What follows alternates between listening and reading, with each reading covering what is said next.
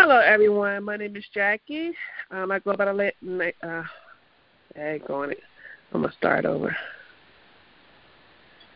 Hello, everyone, and welcome to PrayForPhilly.com. I have a special guest on the um, line today. This is actual a special. I never ever really do this, honestly.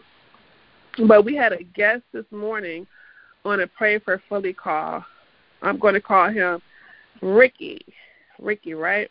That's your um, yeah. that's your stage name, right, Ricky? Billy Rick. Billy Rick. Billy Rick. So um, Billy Rick called into the line this morning.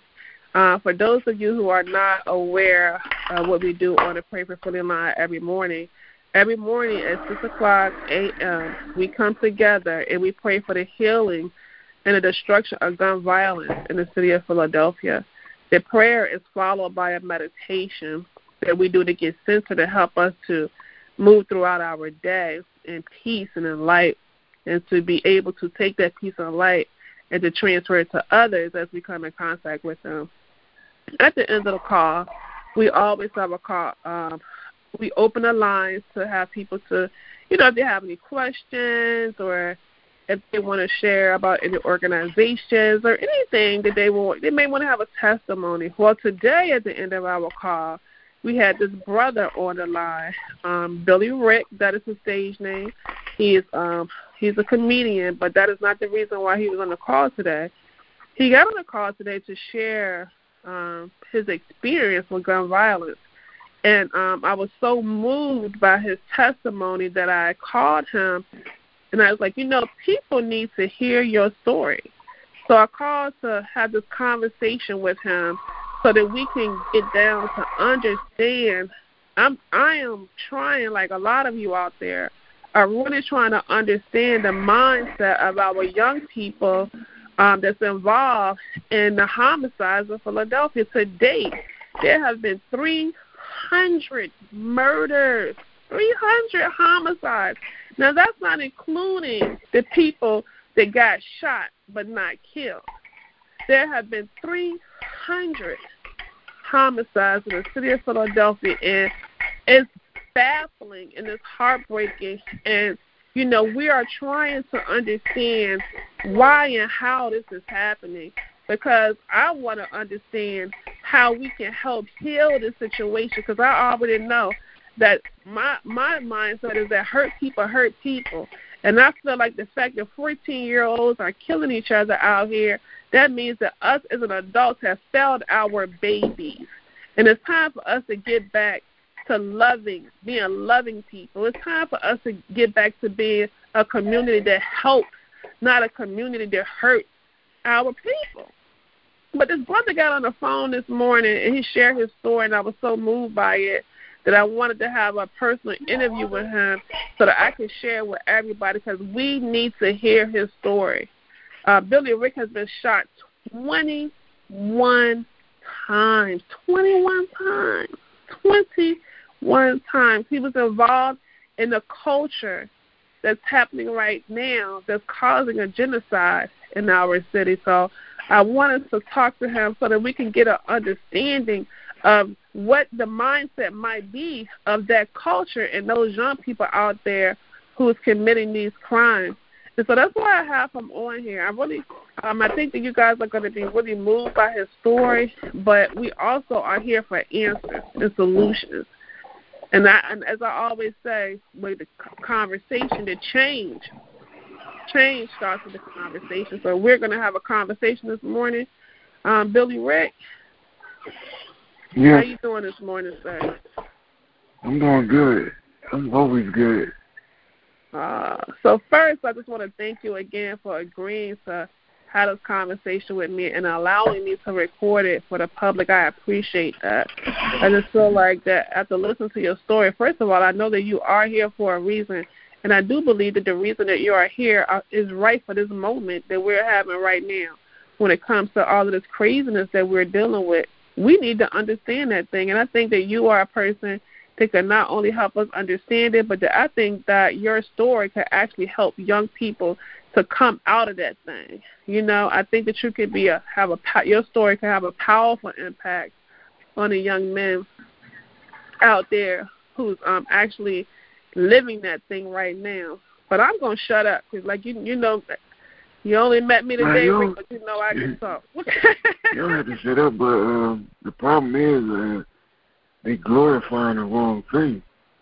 Mm. You know what I mean? They they they glorify music and what's being pumped on through social media. Like you got a guy, I'm gonna say uh Boosie.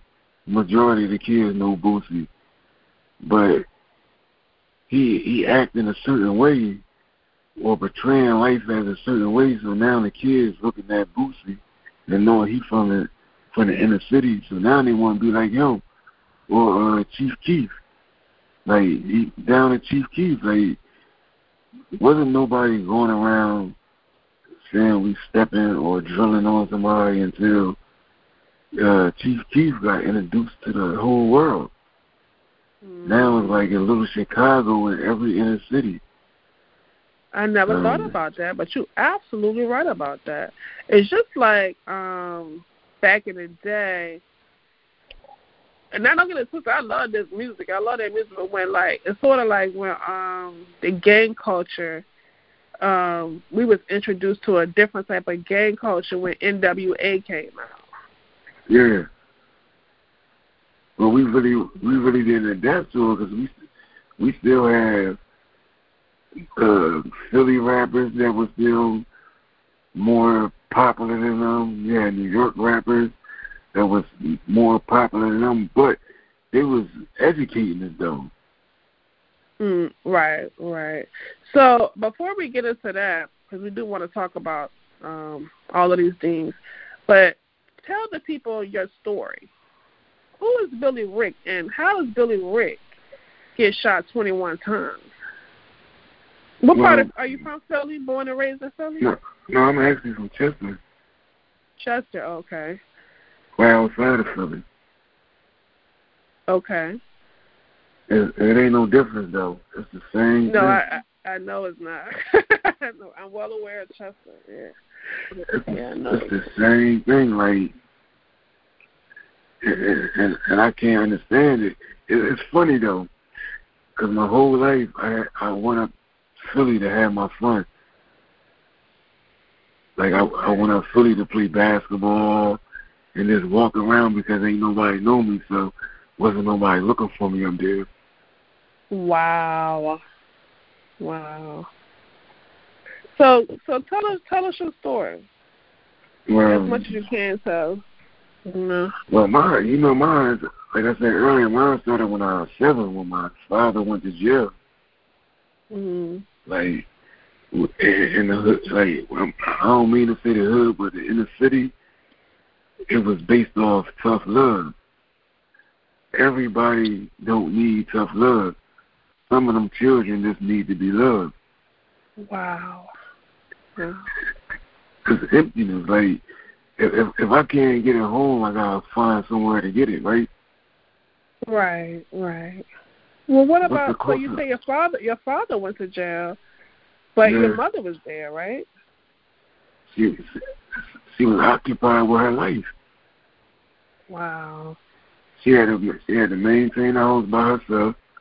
She had three children. She had to clothe and feed and keep a house over their head by herself. Like she was, some I guess, too strong for her own will. Wow. And she had opportunities. Like I had an uncle that wanted her to. My dad brother told her she could have moved to California or North Carolina with him, and she said no because she had no friends in them places.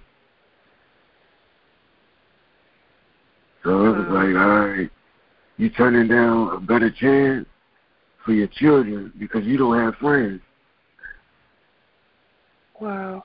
So you say so so there was a difference when your father was in the house as opposed to just your mom. You of felt course. the difference.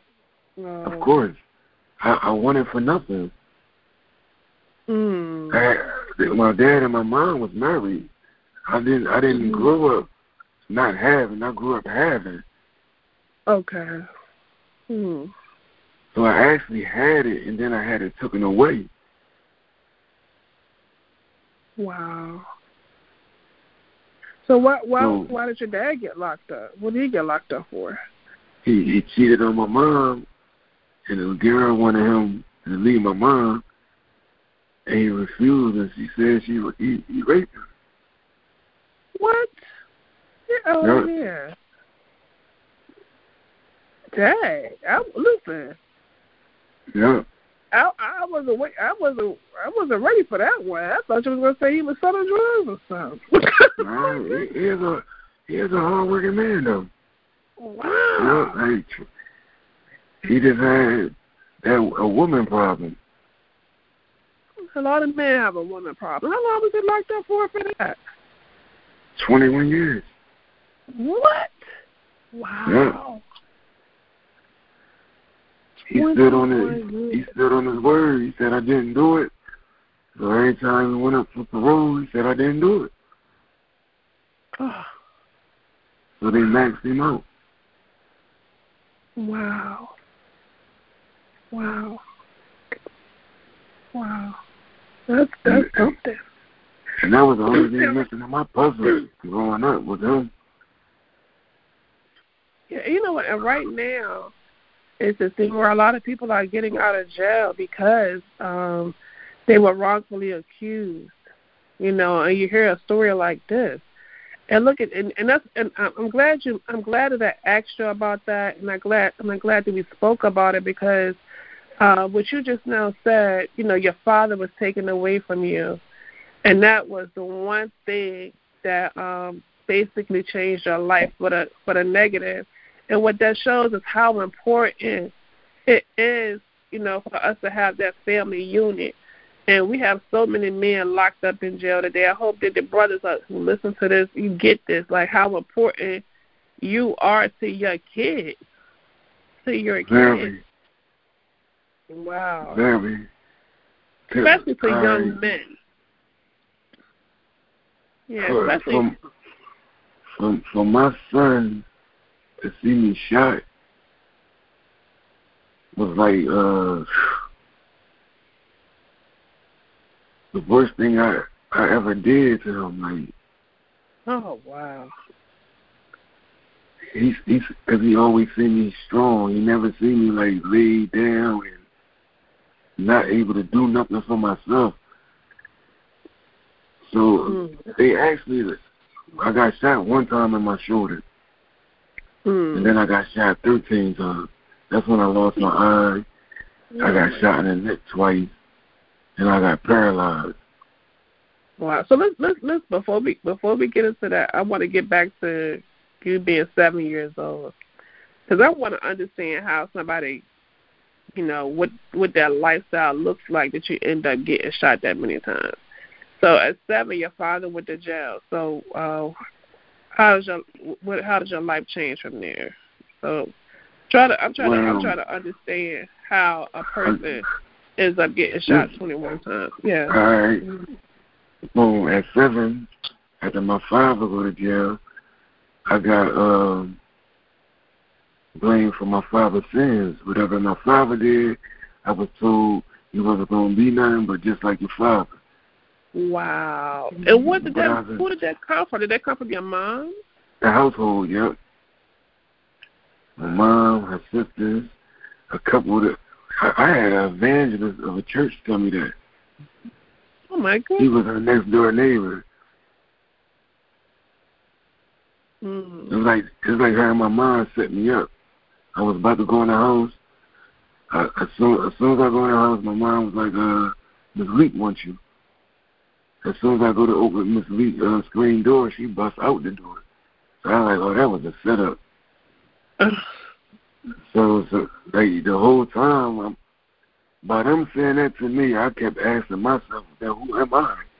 Like I was looking for who I was the whole time. Wow. And how old how old were you when the the evangelist told you that? I was I was I nine. So much happened to me at Nine nine. years old. Jesus. At nine, so much happened at nine. Mm. That happened when I was nine.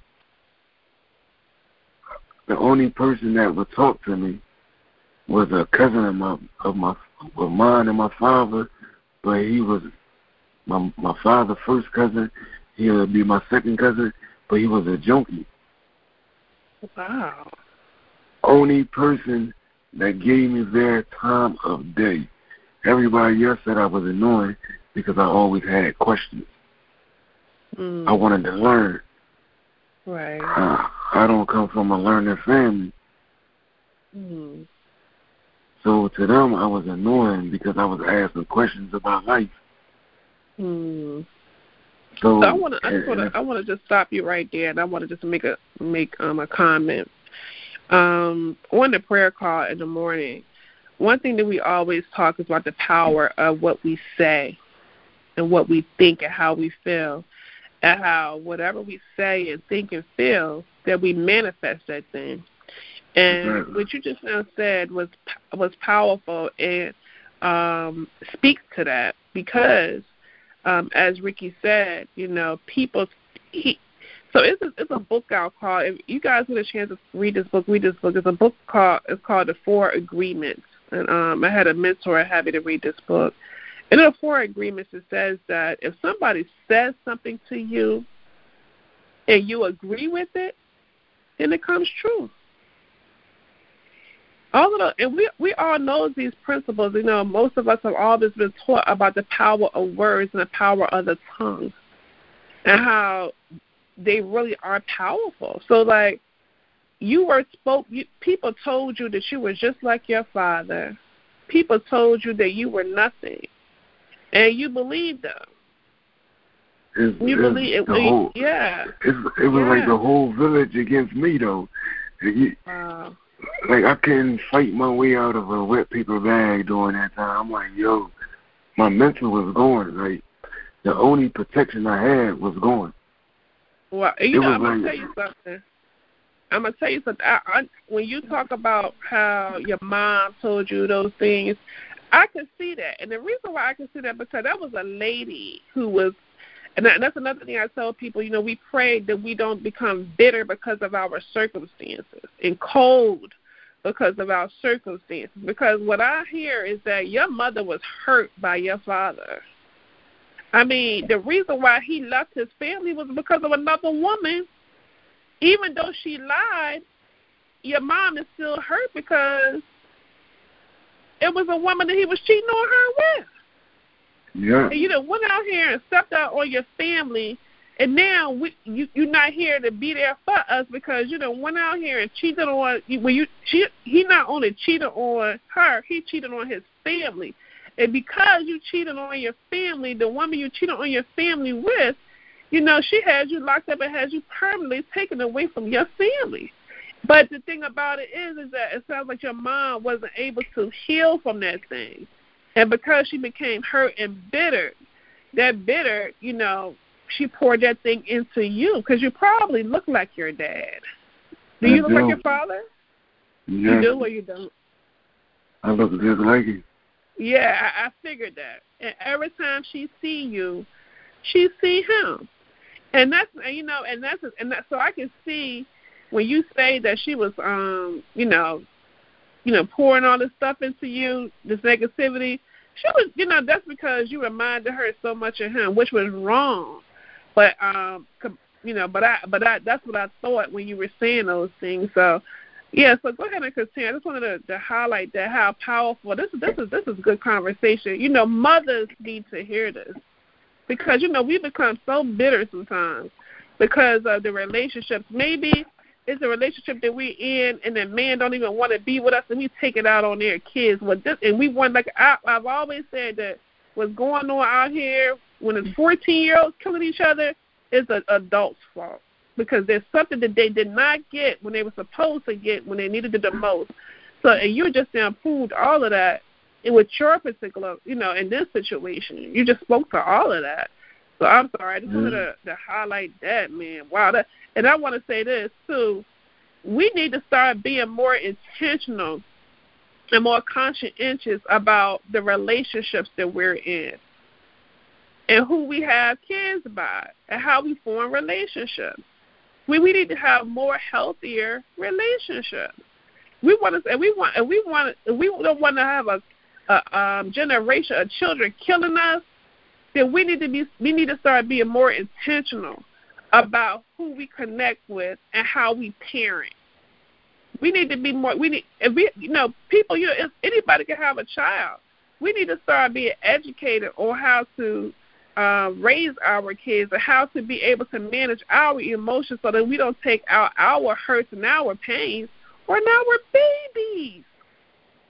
How we're babies. I'm sorry. I'm gonna let you continue. Yeah, you good. But that's the truth. Like,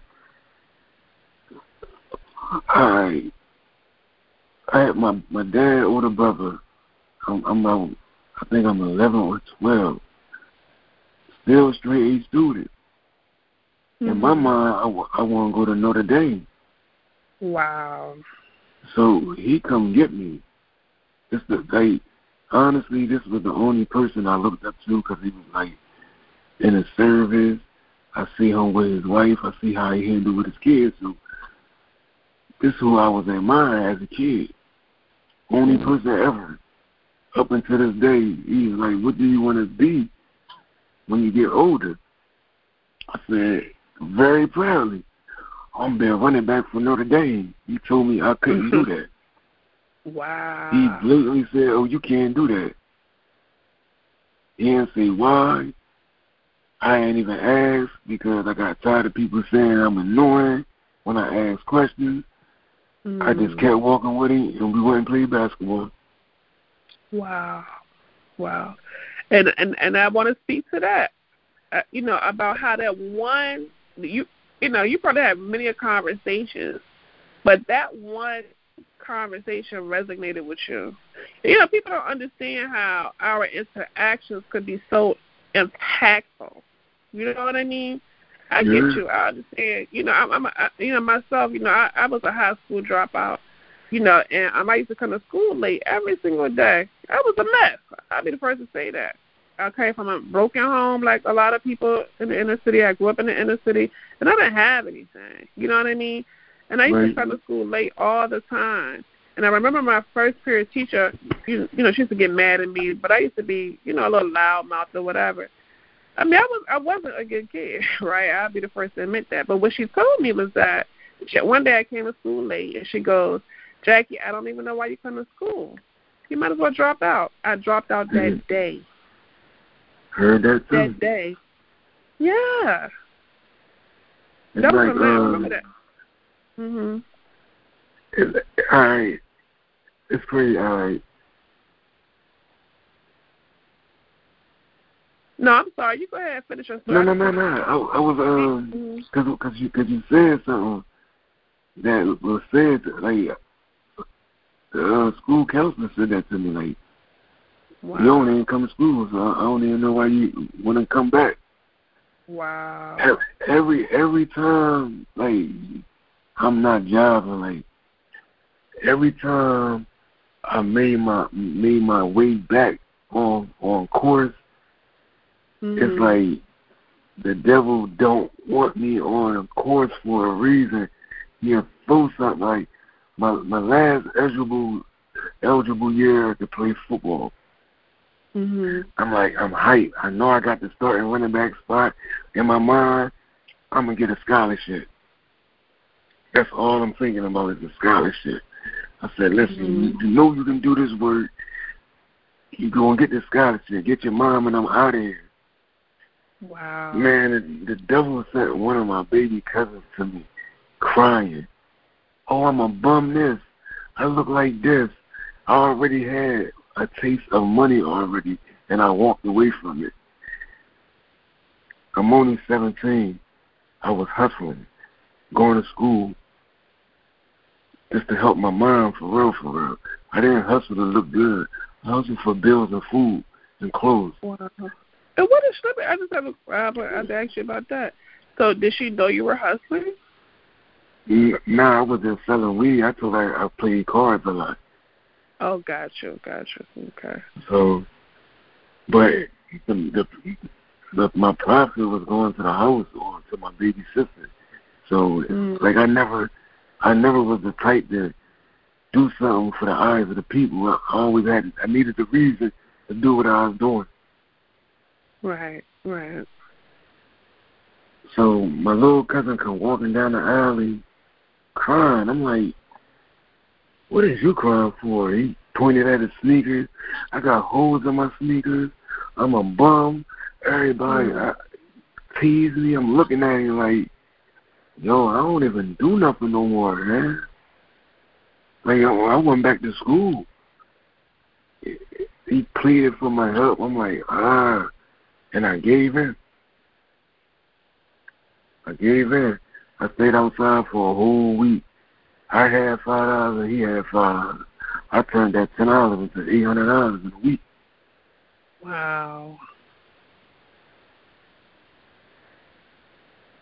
Wow.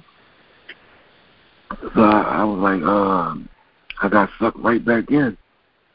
I wound up getting locked up, and I missed my uh my chance to play football.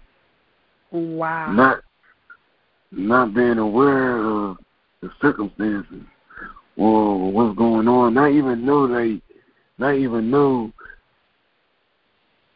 I got one foot in and one foot out. Nobody even talked to me about having one foot in and one foot out at that time. Hmm.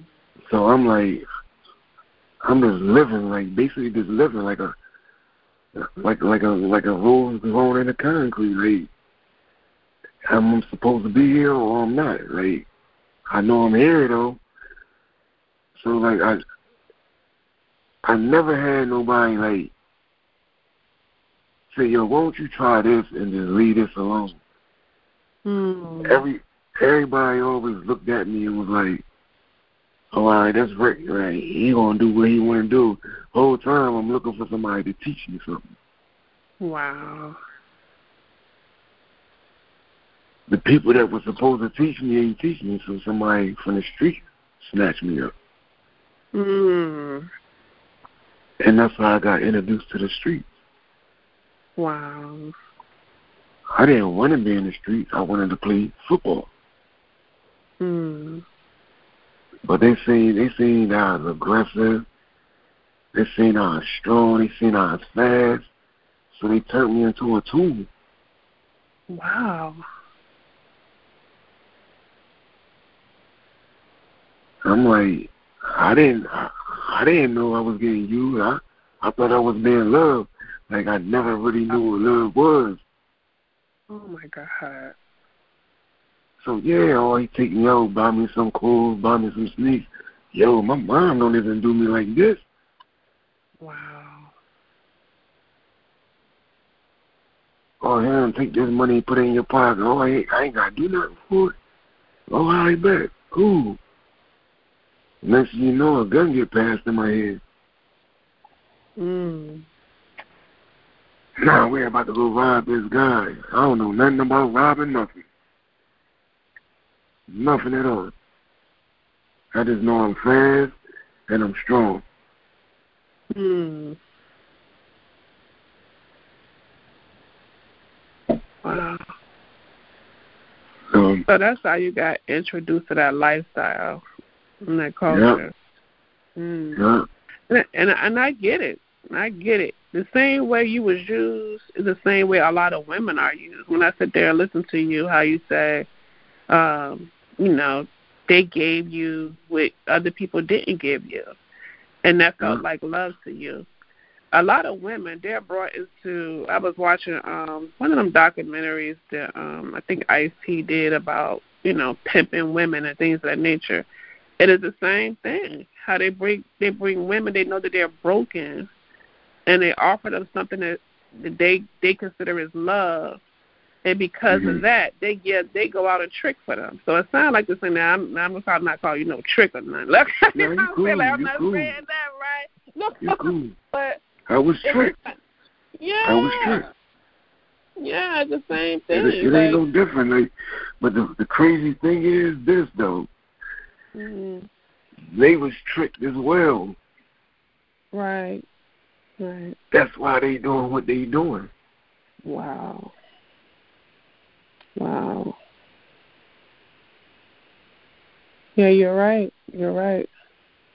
Yeah, it's, but, the, it's the, the same little, thing with somebody. somebody show you love and you ain't been getting love, they put a gun in your hand, you'll do whatever you want to do for the people that love you. Whatever need to be done. They learned it from somewhere. You're right. You're right. And that's what we do. Um, it's called generational curses. Yep. Generational curses. And so, you know, in our community, when I now listen to you and everything that you just said confirms um, something that, you know, we have been talking about. We've been looking for solutions to this thing. And that is a solution. A solution really is mentorship. It really is It is. connecting. Yeah, it really is love. The places that gotta- do it at is like schools. Hmm all right, look. I wrote this whole I wrote this whole thing out in 2000, and and yeah, in 2000, it was like all right. I asked I asked um, the city council to give me permission to get uh, attendance for kids and their progress report weekly hmm for parents that can't keep up with their kids. hmm But like I said, at that time, I still had one foot in and one foot out. I wasn't ready. And when, and when I was calling it, I was calling it showing interest in your interest, hmm meaning we showing interest in your children. Hmm. You know what I mean? And, and I'm pretty sure if a child know he's being watched, his actions will change. hmm Yeah, they say that every child needs to know that somebody um is rooting for them. They just need Yeah. one person that's rooting for them. Mm. It's, it's encouragement, like, like, and then just imagine this, like, the the same people that checking up on you come knocking at your door, like, is everything all right at home? Did you eat? You need to go anywhere? How you feel today? Like, every kid right now is dealing with a death of a family member or a friend. Mhm. Right. Every kid on every level in life right now. Wow. Your question to yourself should be, uh, how can I get that heat out that kid before it boils up and spoil out? Mm. Like that that's what your question should be to yourself. You you wanna revert their mindset, like you you you wanna put uh building blocks in front of you. You you, you want them to come out of a situation thinking different. You want to create obstacles for them mentally, though. When you feel this way, do you notice how you act when you feel this way? If they can answer that question, you're they're able to be helped. Mm. Okay. Wow. Because they think it's the norm now. They think pain is normal. Mm. Uh, Yeah, I, you I put it, you, I, Mhm. look, I'm gonna put it to you like this, right? Mm-hmm. I lost I lost my sister uh, last year in September, right? The Mhm. The following week, I lost my grandma. Oh my God. So so what? Illness or? This, my my sister had a heart attack. My grandma was old, Okay. and then and Sorry, then I'm lost. to hear that. It's all right. Mhm. And then I lost a cousin. I, really, I lost like eleven family members in less than a year, Jesus. God. right? That's a lot. That is a lot. When I supposed to heal though? Wow. When I supposed to heal? Like my sister died in my arm. I was giving her like CPR. Oh my God. So exactly. So when am I supposed to heal? Oh. I I didn't even heal from the earlier deaths on the year, let alone the ones that just happened. Hmm. And then then I still got family that's in the street. Uh, a cousin just got killed like a month ago. He crashed. Young boy like, yo, you gotta come up out your pocket. Mind you, like he can't even walk. My cousin can't walk. Mm. But they still killed him. Jeez.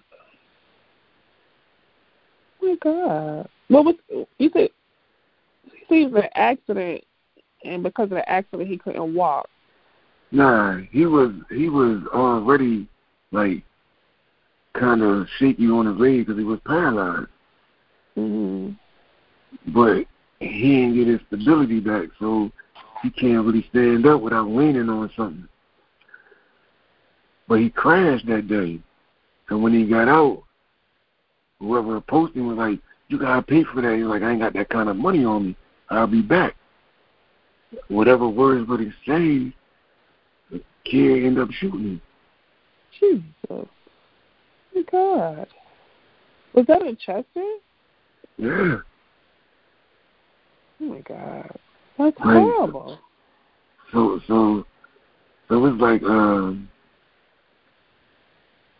I I I, chose to become numb to pain and just be a healer. I can't Mm. stop what's going to happen, but I can cut it short from happening to other people. And that's the way I'm going to heal by helping other people. Because I, I, I, I've been blessed enough, so I don't need to take time out for myself. If I do, I got a son I can call. He brighten up my day just by hearing his voice. So hmm So what you what what I'm hearing so what you have is your why. You know, people speak to that a lot. That find your why. But sometimes we don't, you know, unfortunately a lot of times that we don't care enough about ourselves to do the right thing. But we find power to do those things that we need to do because of our why. So your son is your why.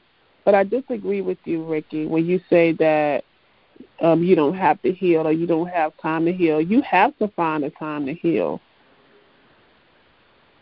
You have to find a I'm, time to heal. I'm, I'm, I, I, listen, if, if I had to deal with mental pain since I was seven, mental abuse since I was seven, right? Jesus. Mm-mm-mm. I'm really uh, equipped with something I don't know about. Mm-hmm. I have no idea of the power that I was blessed with. Right. But you have an idea now? I, I still I still question like yo like what make me still be happy like how can I still want to help people? I ask myself this almost every day like I say who am I? Like why I'm so special like because I know people that got shot not even where I got shot and passed away. Mm.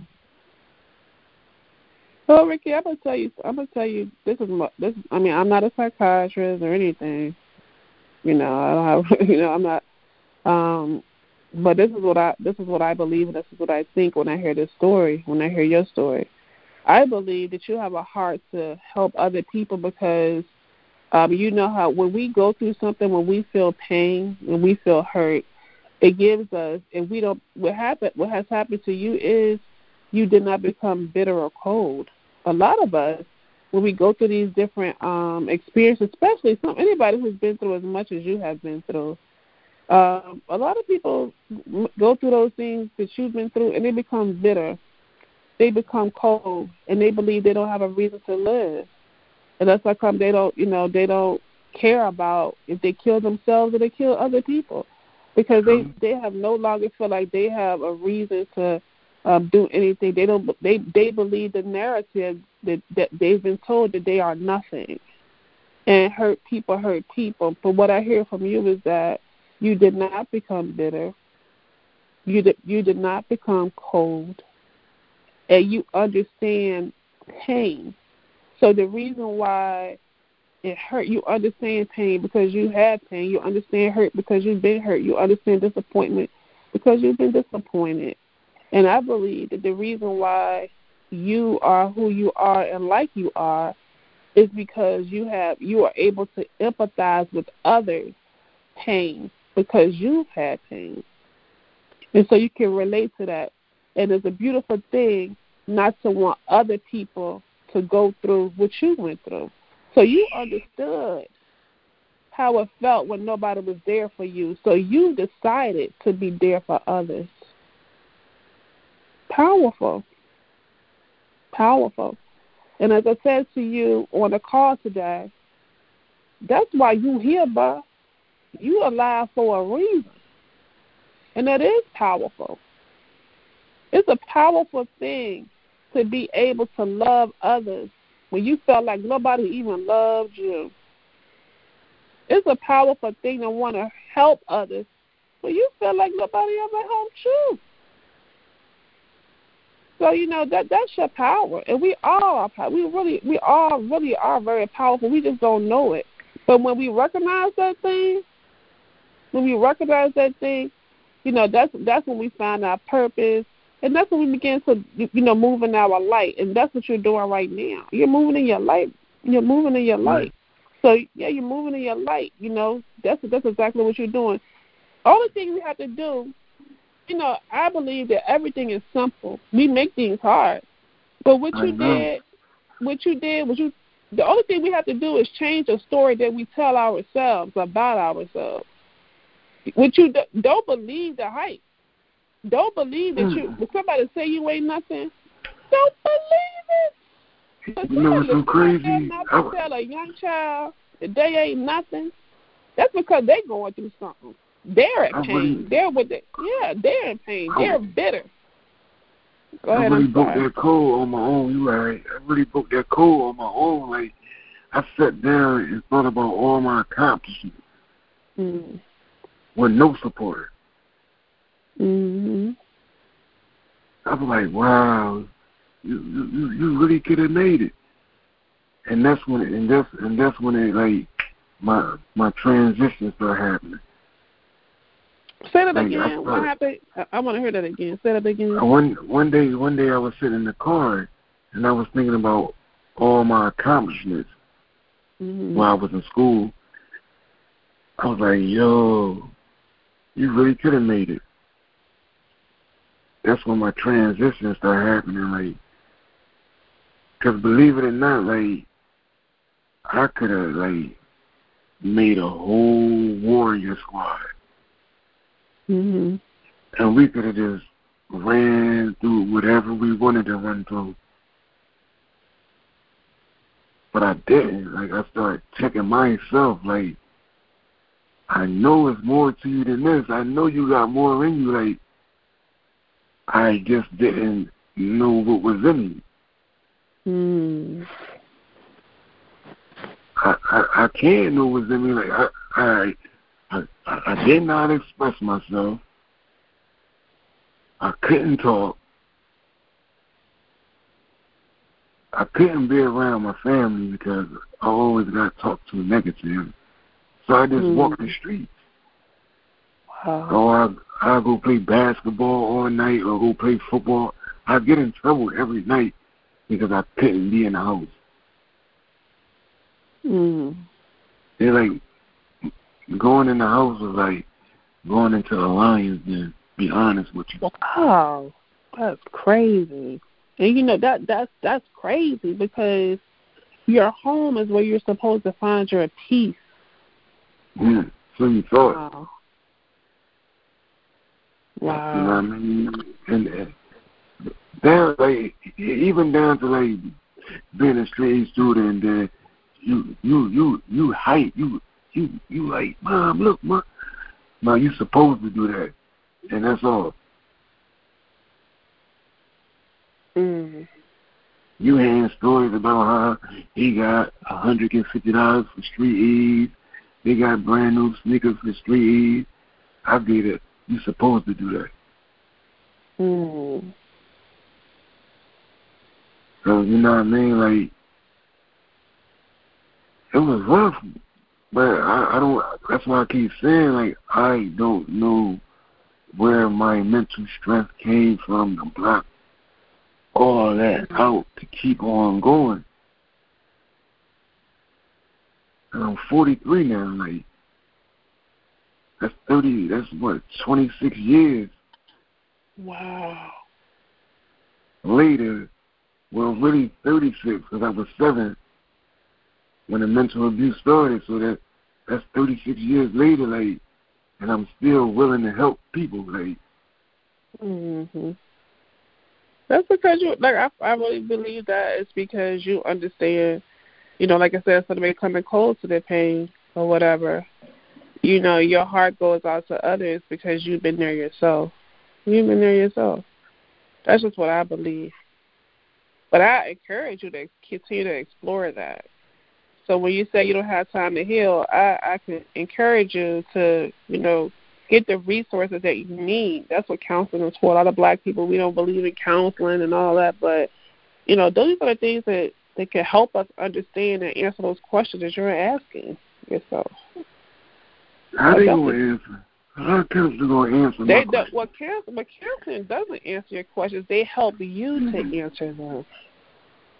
I just They I give you they they, they provide you a space now. to the environment. They provide a space and environment to help you answer your questions. That's what they do. They can't do that. You just helped me, so you're a counselor. Listen, I just helped you. yeah, I just I just felt I just like it's like it's like all right. The more I share, the stronger I get. Wow. Wow. I love it. I love it. And I was told that before. Uh, a question was asked to um, a thera- a lady who does therapy, and the question was, you know, what can you tell people that's going through something out there? How can you know? Because people, a lot of people are going through a lot. You know, what kind of advice do you give them to like help themselves get through, you know, day to day adversity and trauma and things of that nature? And what she said is that you need to find somebody you can trust to share, to share, to have those conversations, to talk. Everybody needs somebody that they can trust, that they can tell everything to. Yep. And so you're right about that. And so you're, you know, just being able to share is healing because you get to hear yourself too. You know. And and then you don't even know who need to hear it. Exactly. Exactly. Like right. that's where that's that's that's when your that's when your real blessing come in at, because you Mhm. you're speaking to somebody you don't even know you're speaking to, Mm Mhm. and you might Yeah, you might there's a lot raise up people- that confidence. Yeah, there's a lot of people that need to. There's a lot of young men who need to hear your story, because one thing about you that I admire in you that you have the strength to be vulnerable. A lot of people they don't they don't want to be vulnerable. They don't want to show their vulnerability, but they're thinking and they're feeling the exact same way that you are. But they want to express that and share that because that's seen as weakness. However, it is really strength. It's stronger to be vulnerable than not. You know what I mean? Especially Yep. for you to be able to share it, um, and it's on a platform like this. Um, you definitely need to be heard because there's a lot of people out here that I believe that would be able to connect with you and would be able to, you know, heal and start asking asking themselves the same questions. And the fact that you've been shot 21 times, the fact that you can forgive. Now he didn't share this, but t- tell us about. He he did share this on the call with us this morning about he literally forgave. So tell us about that. How you forgave the guy that shot you, one of the guys Um, that shot you. Yeah, I had ran into him, and I told him like, I don't like I want to do nothing to you. Like you just was somebody flunky, and I hugged him. The reason I hugged him because our families was friends. Like, like I know you. I can't do this to people I care about. Like I still got morals and Wow. values. Wow. Wow. And and and that's what separate. That's that's I always told myself like I ain't for the streets anyway because I used to see dudes hanging with each other. Next thing you know, I see the dude with his girlfriend. And I say, "Yo, why you? Why y'all together?" I thought that's your boy. Like, so I wasn't never with that type of stuff. So I, I always knew I wasn't for the streets, though. I knew I wasn't, cause I was too like too stern. Like, you can't just say anything you want to me, or you can't just play with me any type of way you felt like playing. And it's it's a lot of bad people out there, and they going to test you to see if you bad or not too. Wow. And Can you, oh, re- can you repeat that? I Could, could you repeat that? You said a lot of bad people out here, but what? That again. I said it's a, it's a lot of bad people out there. So when a person think he bad, they're gonna test you to see how bad you are. Oh, that's right. That's right. You know what? I You know, I. I, I was always, I was thinking too to myself, like, why why do we put so much importance on that? It's, at the end of the day, it at the end of the day, you know, it really doesn't even, you know, how how does that mean anything? uh, all right. The honest fact that if if, if you go by the makeup of, of America, Hmm.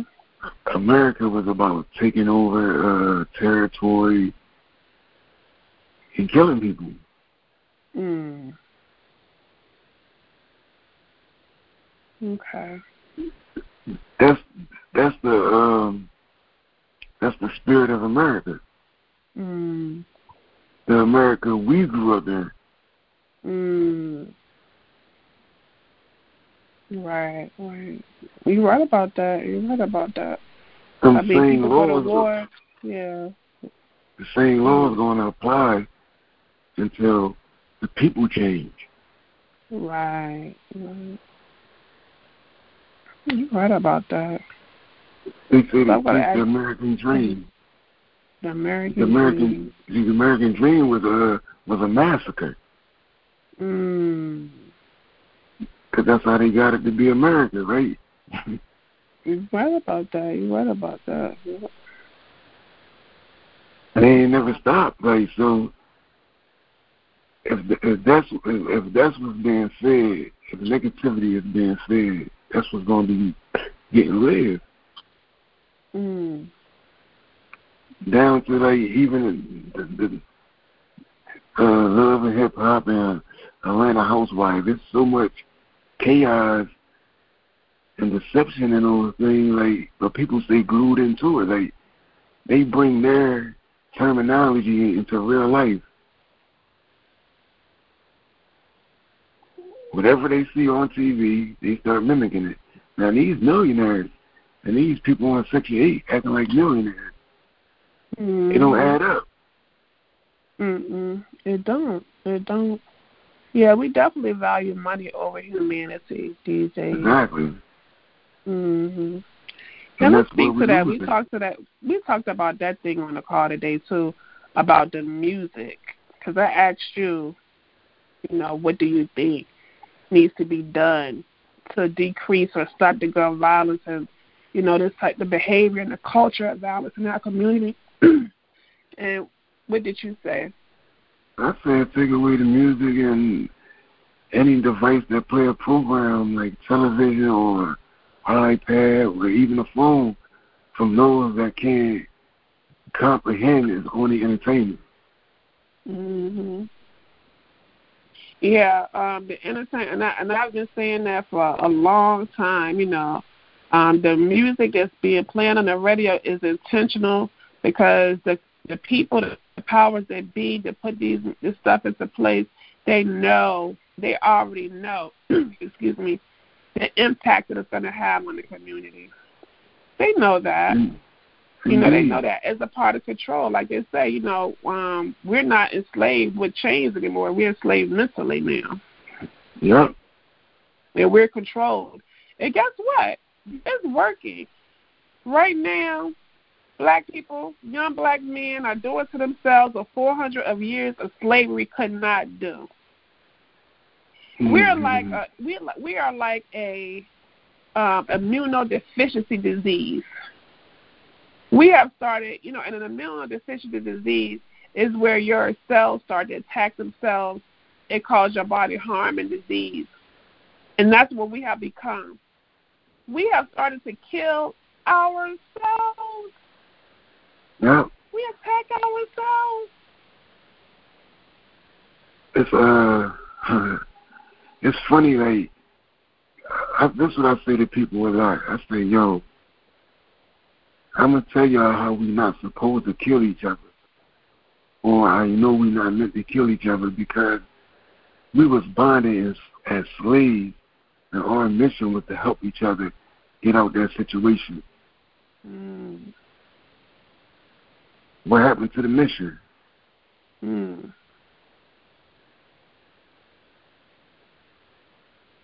What happened to the mission? Yeah. I'll tell you what happened to the mission. We were hoodwinked, bamboozled, and tricked. That's what happened to the mission. We believed the narrative. We we drank the we drank the Kool Aid. We drink the Kool Aid. We believe that we are indeed niggas. Yeah, I don't think we're supposed to really integrate because if you think about it, everybody got their own except us. We're not supposed Everybody. to. Integrate. We, yeah, we wasn't supposed to integrate. Oh, okay. You we're know. supposed to stay, we're supposed to stay separate. Mm. All right. Any any any any town we had, we, we was booming and it got destroyed. It wasn't just Tulsa, Oklahoma. It was more than Tulsa. That's the only one he teaches about. Mhm. Why we always gotta get destroyed? It's a reason why we gotta get destroyed. Oh yeah. But ain't nobody gonna tell us though. Mhm. Well, you know what? Nobody should have to tell us. You know, everybody know more about us than we know about ourselves. Exactly. You know why? Because that's how they control and you know keep their foot on our neck or whatever, and keep these young people. You know, black. I, I can't get. I you know black young black men, young black. We need it. Listen to the young black man who's listening to this interview right now, and I hope that you are. Um, if you're a parent of a young brother out there, look, let your let your kids listen to this interview. And that's what I'm saying to those young men right now. I don't care what you think. I don't care what the narrative has been stuffed down your throat. We love you and we need you. You are valuable. You are beautiful. You're creative. You're powerful. Don't let that. Don't let nobody tell you differently. The reason the reason why so much is against you because they know because people fear you. They know how great you are. The question is, do you know how great you are? Do you know how great you are? I remember, you know, it's so crazy back in the day how the guys used to be like, I don't get no job. I'm selling drugs. You, you know, remember they they didn't they wanted to sell drugs because they didn't want to work. I ain't working for no minimum wage, but you get locked up and work for nothing. For nineteen cents. yeah. You get and not, and not only that, like I used to tell the guys, you know, it's crazy because you don't own and control. We don't own and control nothing. We not we not we don't own planes that bring that bring poppy seeds and drugs over here. We don't we you we not even you you out here selling these drugs and you know killing your community for a dollar, thinking you're doing something when all when all you doing is living and dying for the person you say you don't want to live and die for. You ain't mm-hmm. listen. You ain't just working for them. You out here giving your life for them. Yeah. And and and not only are you giving your life for them, you're also killing your community in the process. So you ain't no you ain't no, you ain't no better than the overseer on a plantation. A black overseer on a plantation. That's what you are Yeah. when you out here selling these drugs and killing your community and empowering others financially with your body, your blood, your sweat, your tears. We need to change the story that we tell ourselves. We need to wake up. We need to wake up. That music that we're talking about, those movies that we talk about that we glorify, that's propaganda. Google it. Propaganda. What happens when people start spewing propaganda out to you? Google it. What happens with that? That happened during the Holocaust. Are you familiar with the Holocaust, Ricky? The what happened to the Jews? Yeah. Yeah. So but uh, there was there was Jews on Jews. They made it seem like it was something different. uh huh. Yeah, that was Jews doing that to Jews. What are you talking about? That ain't, ain't you talking about when uh Hitler? Yeah. Ain't that when Hitler why, imprisoned the why, do say? Why do you say it was? Well, I don't, I don't, I don't know about that. But my, but my point was with propaganda is prior to, prior, prior to the um, what happened to the Jews, it was a movie put out. You can Google this. And um, the movie, it was a movie to help people to start thinking about the Jewish culture differently. You know what I'm saying? To, in a negative Wow. light. Those things are called when people start putting out m- music and movies and things of that nature. It's called propaganda, and they're setting you up for something. Right. So they want So, people to um, see you in a certain way. So now they got a certain right. image about you. So when they come across you, they're gonna think you this animal type of person. Exactly. Mhm. Exactly. And so it's easy for them. So, you know, it's easy for people to turn their back and not do something when they see injustice happening because the propaganda has already been spewed that you're a certain type of person and you deserve this thing, you know, to plead their case to them. And you know what is and what has happened is when I look at what's going with 300 people have been killed in the city of Philadelphia alone, when we are now higher than Chicago, listen, the propaganda has worked. It's working. It's working. This is genocide. That's that's. And we don't have nobody to blame but ourselves. Go ahead, I'm sorry. Uh, I can't. I, I I can't say like blame ourselves because uh, for a long time we've been misled by our but own we leaders. Have, we, Like have, we have been misled, but, when, but, but, but when do we take the time to think? now, now, like before before they can point their finger at one person and say, all right, we we can stop him, and they're gonna fall. But when it's a multiple heads thinking the same thing, it's hard to destroy that. So they build chaos. Put a world, put the world in uproar. Now we, now they think we're not going to congregate and stick together. We're going to worry about the chaos. Mm. If I, if I can, if I can cause something terrible to make you stop your movement, I won. If you continue your movement, I lost. Mm. Mm.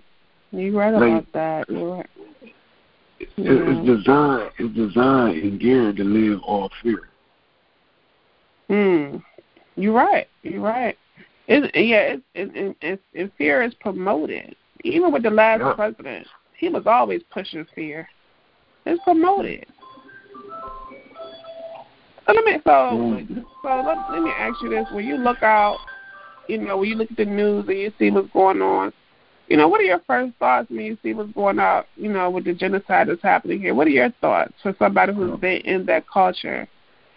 The honest truth, I be like pathetic Mhm. humans. I really be like pathetic humans. They don't see the design setup. Wow. Like how you can't see it. Like it's in your face. mm.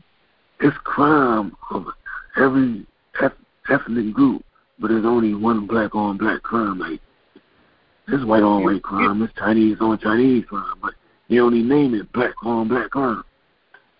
Mm. You're right about that. You you gotta get Right. to the point to, to ask yourself like, why is all the negativity geared towards us That's how. Look, I'm gonna make it make sense even easier. Look, that's that's no different. Keep telling blacks be negative. That's no different from my family telling me I wasn't gonna be nothing but just like my dad. Repetitionally. Okay. Repetitionally. Yeah. You telling me I ain't gonna be nothing. Repetitionally. Mm. Conditioning, conditioning, conditioning. Now, now it's part of your uh, your membrane. Mm-hmm. Now it's part of your membrane. Now you don't even gotta hear it no more. It's already active in your head.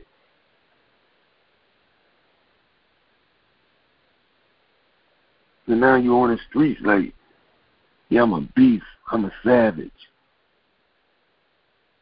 They don't even got, they ain't even got pumping in your head no more because he's it out your mouth. Mm-hmm. Claiming it now. Now you claiming it like, yeah. Glorifying it. Exactly. Glorifying it. Mm-hmm. And we glorify, you know, and I don't, you know, I believe that, you know, everything exists, you know, for a reason, you know. I just believe that when it comes to entertainment and what people put out, you know, on big platforms, that it should be a balance between that. You know, we need more balance because there's no balance. There's no balance right now. At all, there's no balance. Yeah. Negativity skip uh, tipping the scale heavy. Yeah, yes it is. Yes it is. It is. I mean, and I, and I say this, especially what's going on out here. It's like you know, darkness is aggressive. You know what I mean? Darkness is aggressive. Man, it's fighting and it's winning. You know, so when I see that, I say, you know, when darkness is fighting, those of us who have light and who care, we need to get up. We need to get our game face on. And we got to get out there, man. We got to fight even harder, man. We got to fight even harder. Do you, Do you remember when uh, the woman protested in Africa? Say that again. The woman. The woman protested. The woman. The protested woman protested in Africa. In Africa. Um, no, I don't remember. Tell no, me about they, it. They mm-hmm. they all left the house. They stop cooking. They stop having sex with their men. Everything, right? Mhm. They told them, if y'all don't end this stupidity, y'all gotta fend for yourself. Wow. Wow. Don't mean that they act right. Don't mean that they act right. Wow. Wow.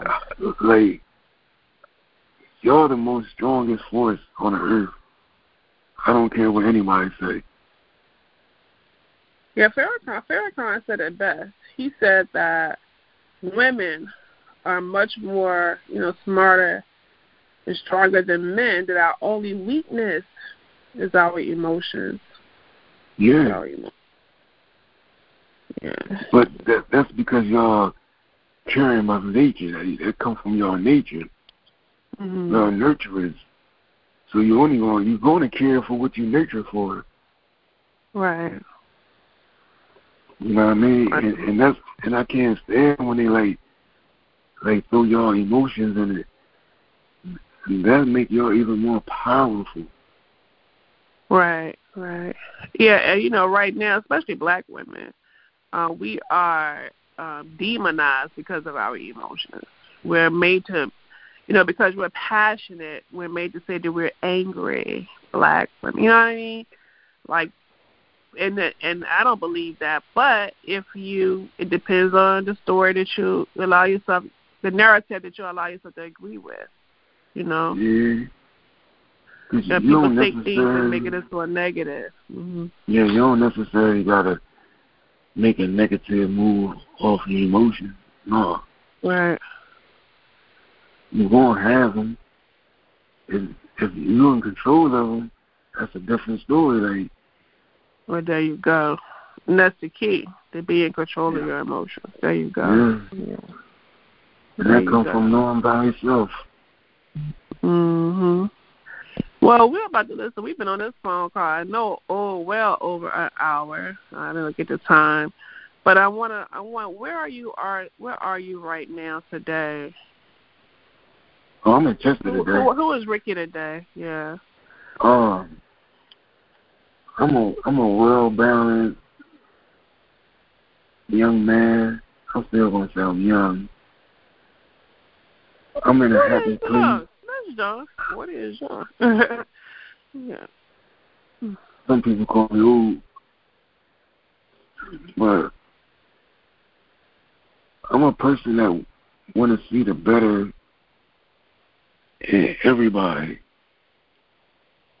I'm not forcing no relationship going on nobody.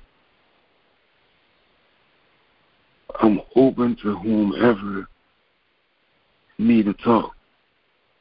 Mhm. I just, I'm just thank, I'm a thankful person. Like, I, I appreciate life. Like, to me, to me, just opening my eye and breathing is the best thing I can do. Mm.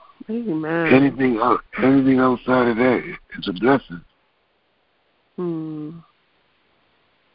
Yeah. Yeah, I can dig it. You know, like I told people, you know, we we got we get out including myself, you know, we work ourselves to death, you know, and we're trying to accomplish this and you know, try to accomplish that. But at the end of the day, the real gift is really life. Like what you just now said, the ability to wake up in the morning and take a breath. Yep. At the end of the day, that is truly the real gift. And so many people out here who wish they can wake up and say that they're alive, who wish, you know, we complain about pain. Pain means only one thing, that you can feel it. That you're alive, feel it. Yes, yes. Alive to feel it. Yeah, Rick. So Ricky, um, what he didn't say is that he's a comedian now. I know you're in the comedian. It's so funny because um, we talked to a couple of people because I'm in a, in that world as well on a different on a management level, and I talked to one of my guys and he actually knows Ricky, the performer Ricky, and had no idea of this man's story. No idea. And that is another thing. We don't share. How is it that somebody could be around you and not know you've been shot twenty one times? now, you know, we don't men we don't we don't share we need to because we need these conversations.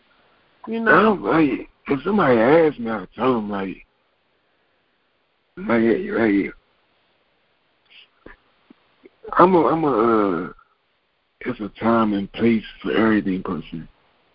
Hmm.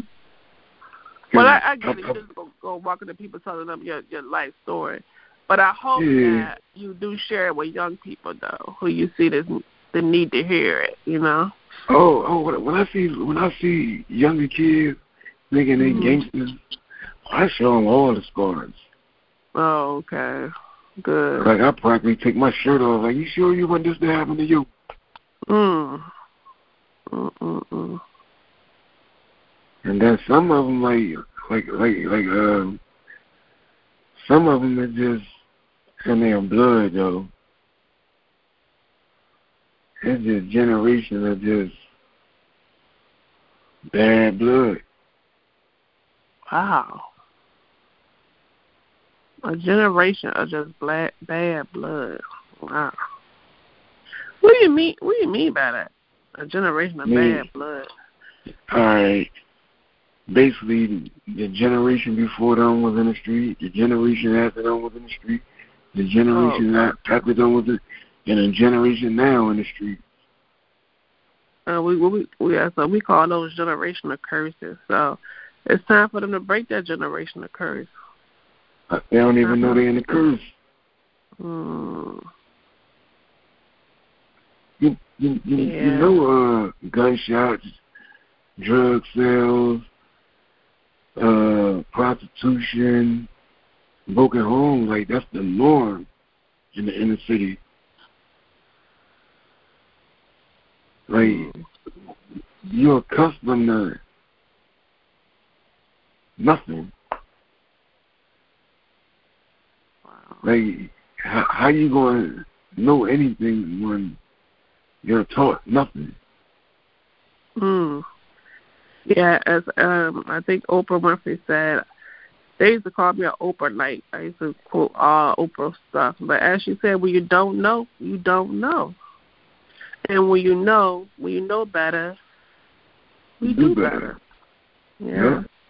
Yeah. And that's what That's it is. right. Like out of out of out of um let's say out of uh ten thousand blacks, right? Mhm. You only only a hundred of them want to see different. Out of how many blacks? Out of ten thousand, only a hundred gonna want to. Where you get those Nah, I'm I'm just I'm just hyper I'm just I'm just speaking. Oh, okay.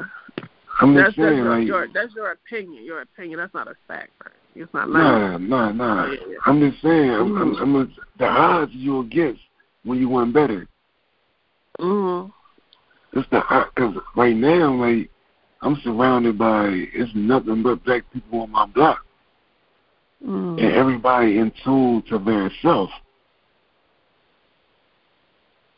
Unless they hear gunshots, unless they hear an ambulance, unless they even hear a police siren. Now everybody congregated to know what happened. Mhm. Outside of that, they don't care about each other. Wow. Why and why is that? Do you think? Everybody got their own thing going on. Yeah. Everybody got their own pain.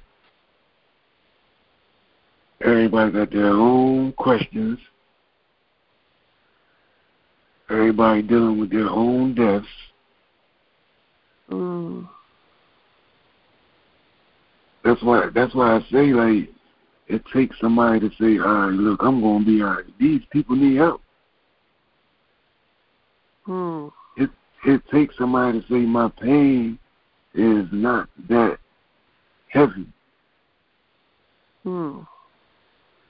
I can make these people feel good and my pain gonna slowly leak out. And I'm not gonna feel it no more. Hmm. Wow.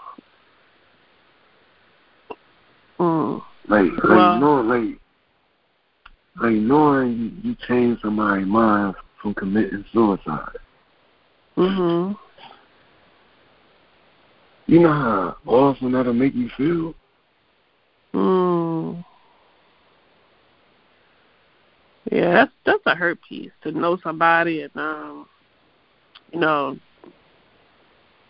and they commit suicide, and you know, they know somebody was going through that much pain, and you know, if you know them that you couldn't connect with them or help them with that pain, you know, that's that's a hurtful that's a hurtful thing, you know. hmm because that means that person was going through that whatever that thing is they the story they told themselves in their head whatever that experience was you know they took they took it on themselves to the extent that they didn't want to be here. And that's that's hurtful man. That's hurtful. Yeah. we all hurting out here you know from what's going on out here like you said it is time that you can say out of your mouth that just about every young person knows somebody who's been killed that's bad um hold on one moment Hold on one moment. Let me this telephone.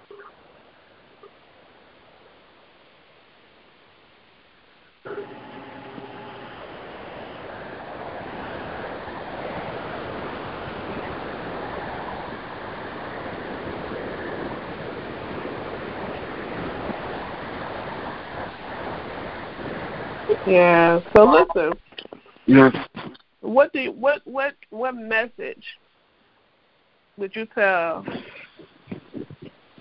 these young men out here who is where you who uh. who are where you were, you know, at that time? What's the message? Talk to them. Talk to them right now. Well, the love and care that you're looking for is not going to be in the streets.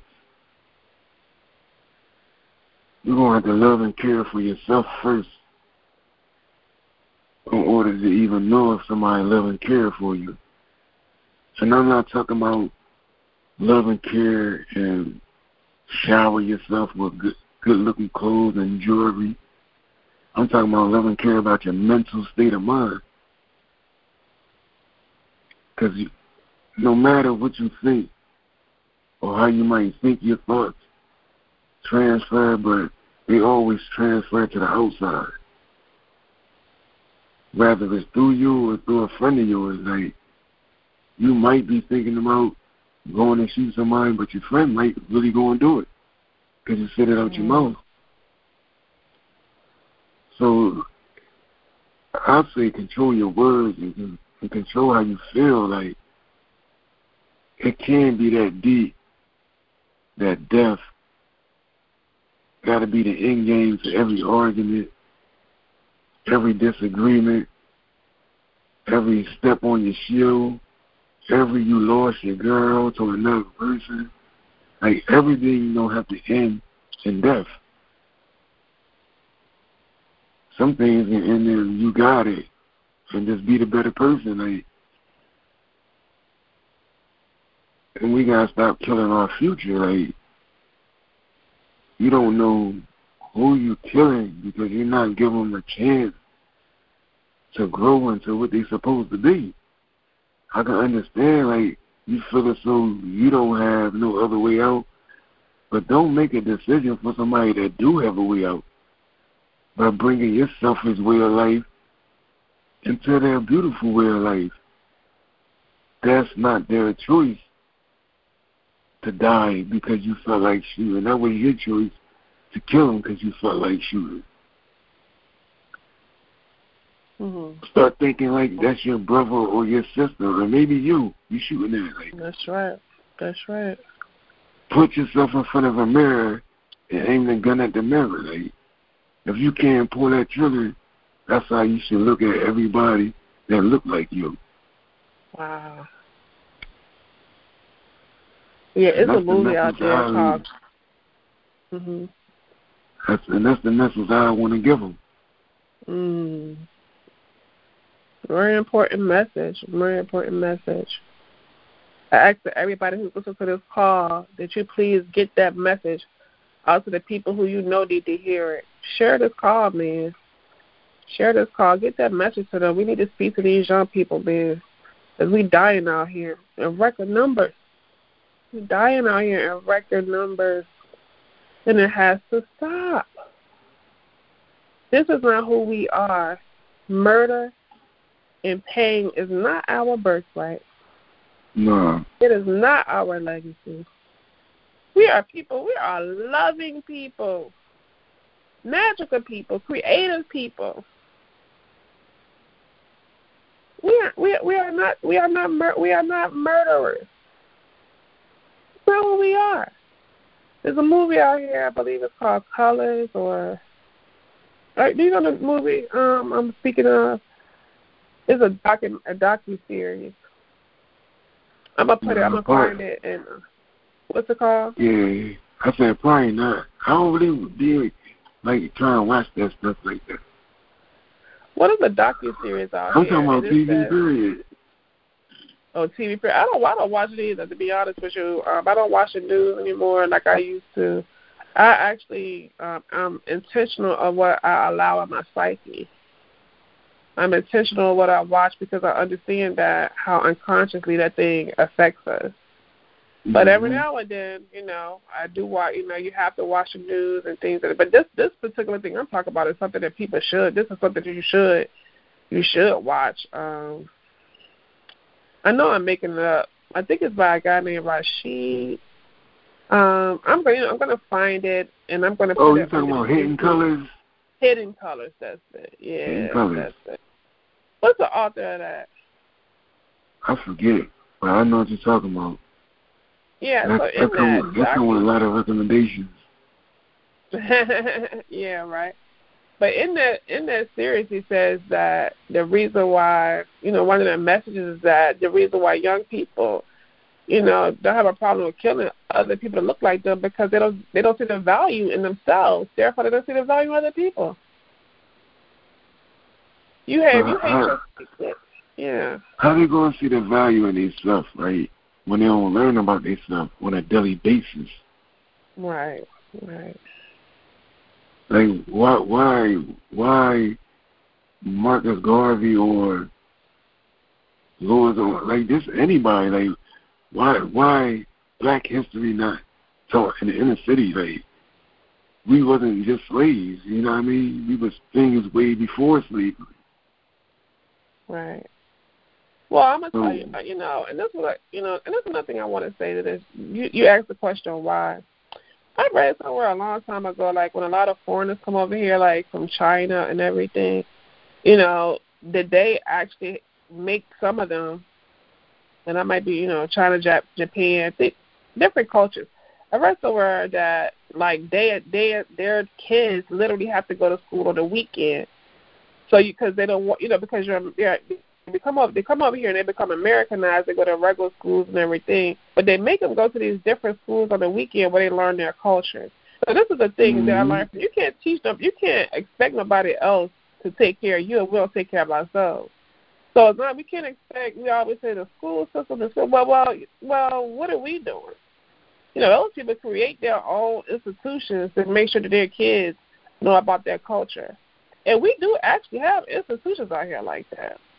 Right. We just have to identify them, and you know we need to support them. But there are there are schools out here like that, but we just don't. Well, a lot of us don't know about. I, it. I understand what you're saying, but why they just mm-hmm. can't mm-hmm. give the people their own people? Like, well, then, if we want that to happen, then we gotta make it happen. We can't expect you. You know, that, that's that's another thing. I mean, I don't. You know, we we can't. have I don't understand how people think that uh, people are going to take care of us. You just know said that there are more. There people know about um, Tulsa, Oklahoma. You just said that there's more Tulsa, Oklahomas out here. Tulsa. Oklahoma was bombed. They, they people, they they were flourishing. A community that was flourishing, and it was it was bombed. And people were killed. So how do you expect that people are going to take care of that, that they're not? They're not. We have to. We have to get ourselves together, get our minds together. We have to do. We have to take that ex- extra effort, and we have to take care of ourselves. All right. that's, that's, you know, we can't. That's, it doesn't even make sense, or either come together. And when it comes to politics and things of that nature, we got to come together and we got to keep people. We got, we got to make people accountable. The people that we put in office, we got to keep come together and make them accountable. Make sure they're you know, make them you know, make sure that they're accountable for what they say they're going to do. Because we we have people. I mean, especially black people, in, you know, in in, in power, you know, leadership leadership. But what are they doing? Mm-hmm. What that's what I'm saying. Nothing. They they, we they have not to, we have to we have to support them and we have to keep them accountable. We have to support them because I know for a fact that a lot of us get in these positions, and it might be just uh, we might have the we might have it on our heart to do those things, but it's so hard because it's already an institution. It's already been set up and set up for years to combat that thing. And it's hard, so we have to be their support system. We have to get them what they need. You know what I mean? It, it, it takes a village. It takes a village. It takes a village. We need to get out of right now. We need to get out of that mindset of, um, you know, I do for me. I had a homeboy back in the day. Or the back of his, his name was Ulysses, and his license plate said "You do for you" meant Ulysses do for Ulysses. Yeah, we gotta get it. We gotta, we gotta, we gotta break that mentality. Ulysses, and right now, God bless the dead right there, he dead. He died of a drug overdose. Wow. You know, so we we need to we need to get out. We have to get out of that mentality, and we have to. That we need to get back into the community, uh, the community, the community that um, list that supports and take care of our community, not the community that, as you said, you know, um, is against you. Yeah. So we have to we got to change we have to change our own narrative. We got we you know what we need to get we need to stop supporting music that kills us. We need to start we need to stop supporting music that supports prostitution. You know what I mean? That supports drug abuse. I got a question for you, right? Okay. Right. Mhm. You you you you mentoring a child. When they get home, they got one of them ignorant parents Oh, you think you're gonna become something because you're down there getting a little knowledge? Oh, you think you're better than me? Believe me, this stuff exists. I know it does. I know it does. This stuff exists, though. That's why I say we need to What's the us. but what but what's the, what's the question, though? That's li- listen. Hear me out. Mm-hmm. Like- Okay. That's why I say we need to be inside the curriculum. Because how do you how how do you how how do you how do you make that person stay firm when after they leave you, the person that's supposed to be loving and caring for them break them all the way back down? Oh, well, we continue to give them that support. Uh, that's when the community comes in. That's when the community comes in. When the when the when the when the mother is weak or you know she's you know you know she can't get that child that child's need, the community that's when the community comes in and give the child what they need. And I mean Alright. po- uh, the positive community, not the. And I'm not talking about the person like yo, you know your mom tripping, come over here, you know join this game. I know I know what you're talking about. Yeah, yeah, yeah. It's about the positive. I told, I, yeah, that's where the community comes. That's where the community. we have to. We need to start being. We need to start getting back to being a community that loves, heals, and uplifts the people in that community. But you know who got the last say so? The parent. The parent can say, Man, y'all can't come around my child no more. Well, sure, you know what they they can say that, but you know, I only thing a, I don't think a kid needs to know is that it's somebody rooting for them. You know what I mean? They have to have what? Let me let me ask you something. That you think about it. When you were in that situation, you said it yourself. The only person that will listen to you was your uncle who was on drugs, right? But that made an Yeah. impact on you because he listened. So Yeah. even though you had to go home every day, you had you knew somebody who who listened to you, right? Yeah. So trust me, trust me, trust and believe that um, you know, when people believe in you, they see something in you, and they tell you you could be something or whatever, you'll take that home. You'll take that with you, because um, we can't give up on that. You so what I'm you can't say to me that because a parent, I don't care how much the community pours into that child favorably, that if they go home and their and their parent be like, you ain't nothing, forget what they think about you or whatever. So you can't tell me that we can't continue to be who we are because that parent is who she is. So we can't no, we can't we we gotta continue to be anyway. Because at the end of the day, when that child when that child is at a point where they're able to speak for themselves and do for themselves, you know, then they'll, they'll get back to it. It'll always be in them. Like I said, it's called balance. It's called balance. If your mother is telling you something, somebody needs to be telling you that you that no, that's not true. They need to have that balance. They can't just be, you know, um, drowned in the negativity. It has to be balanced. And so even if that child, I heard what you're saying, but even if that child has to continue to go home into that negativity or whatever like that, at least they've been poured into positively at some point in their life, at some time of their day. Give them something, give them hope and something to hold on to until they can move on their own. But And we need to be there for that parent too. We need to be there. that's like that's like being in a lion's den. Well, then what is then, then what is then what is your suggestion then?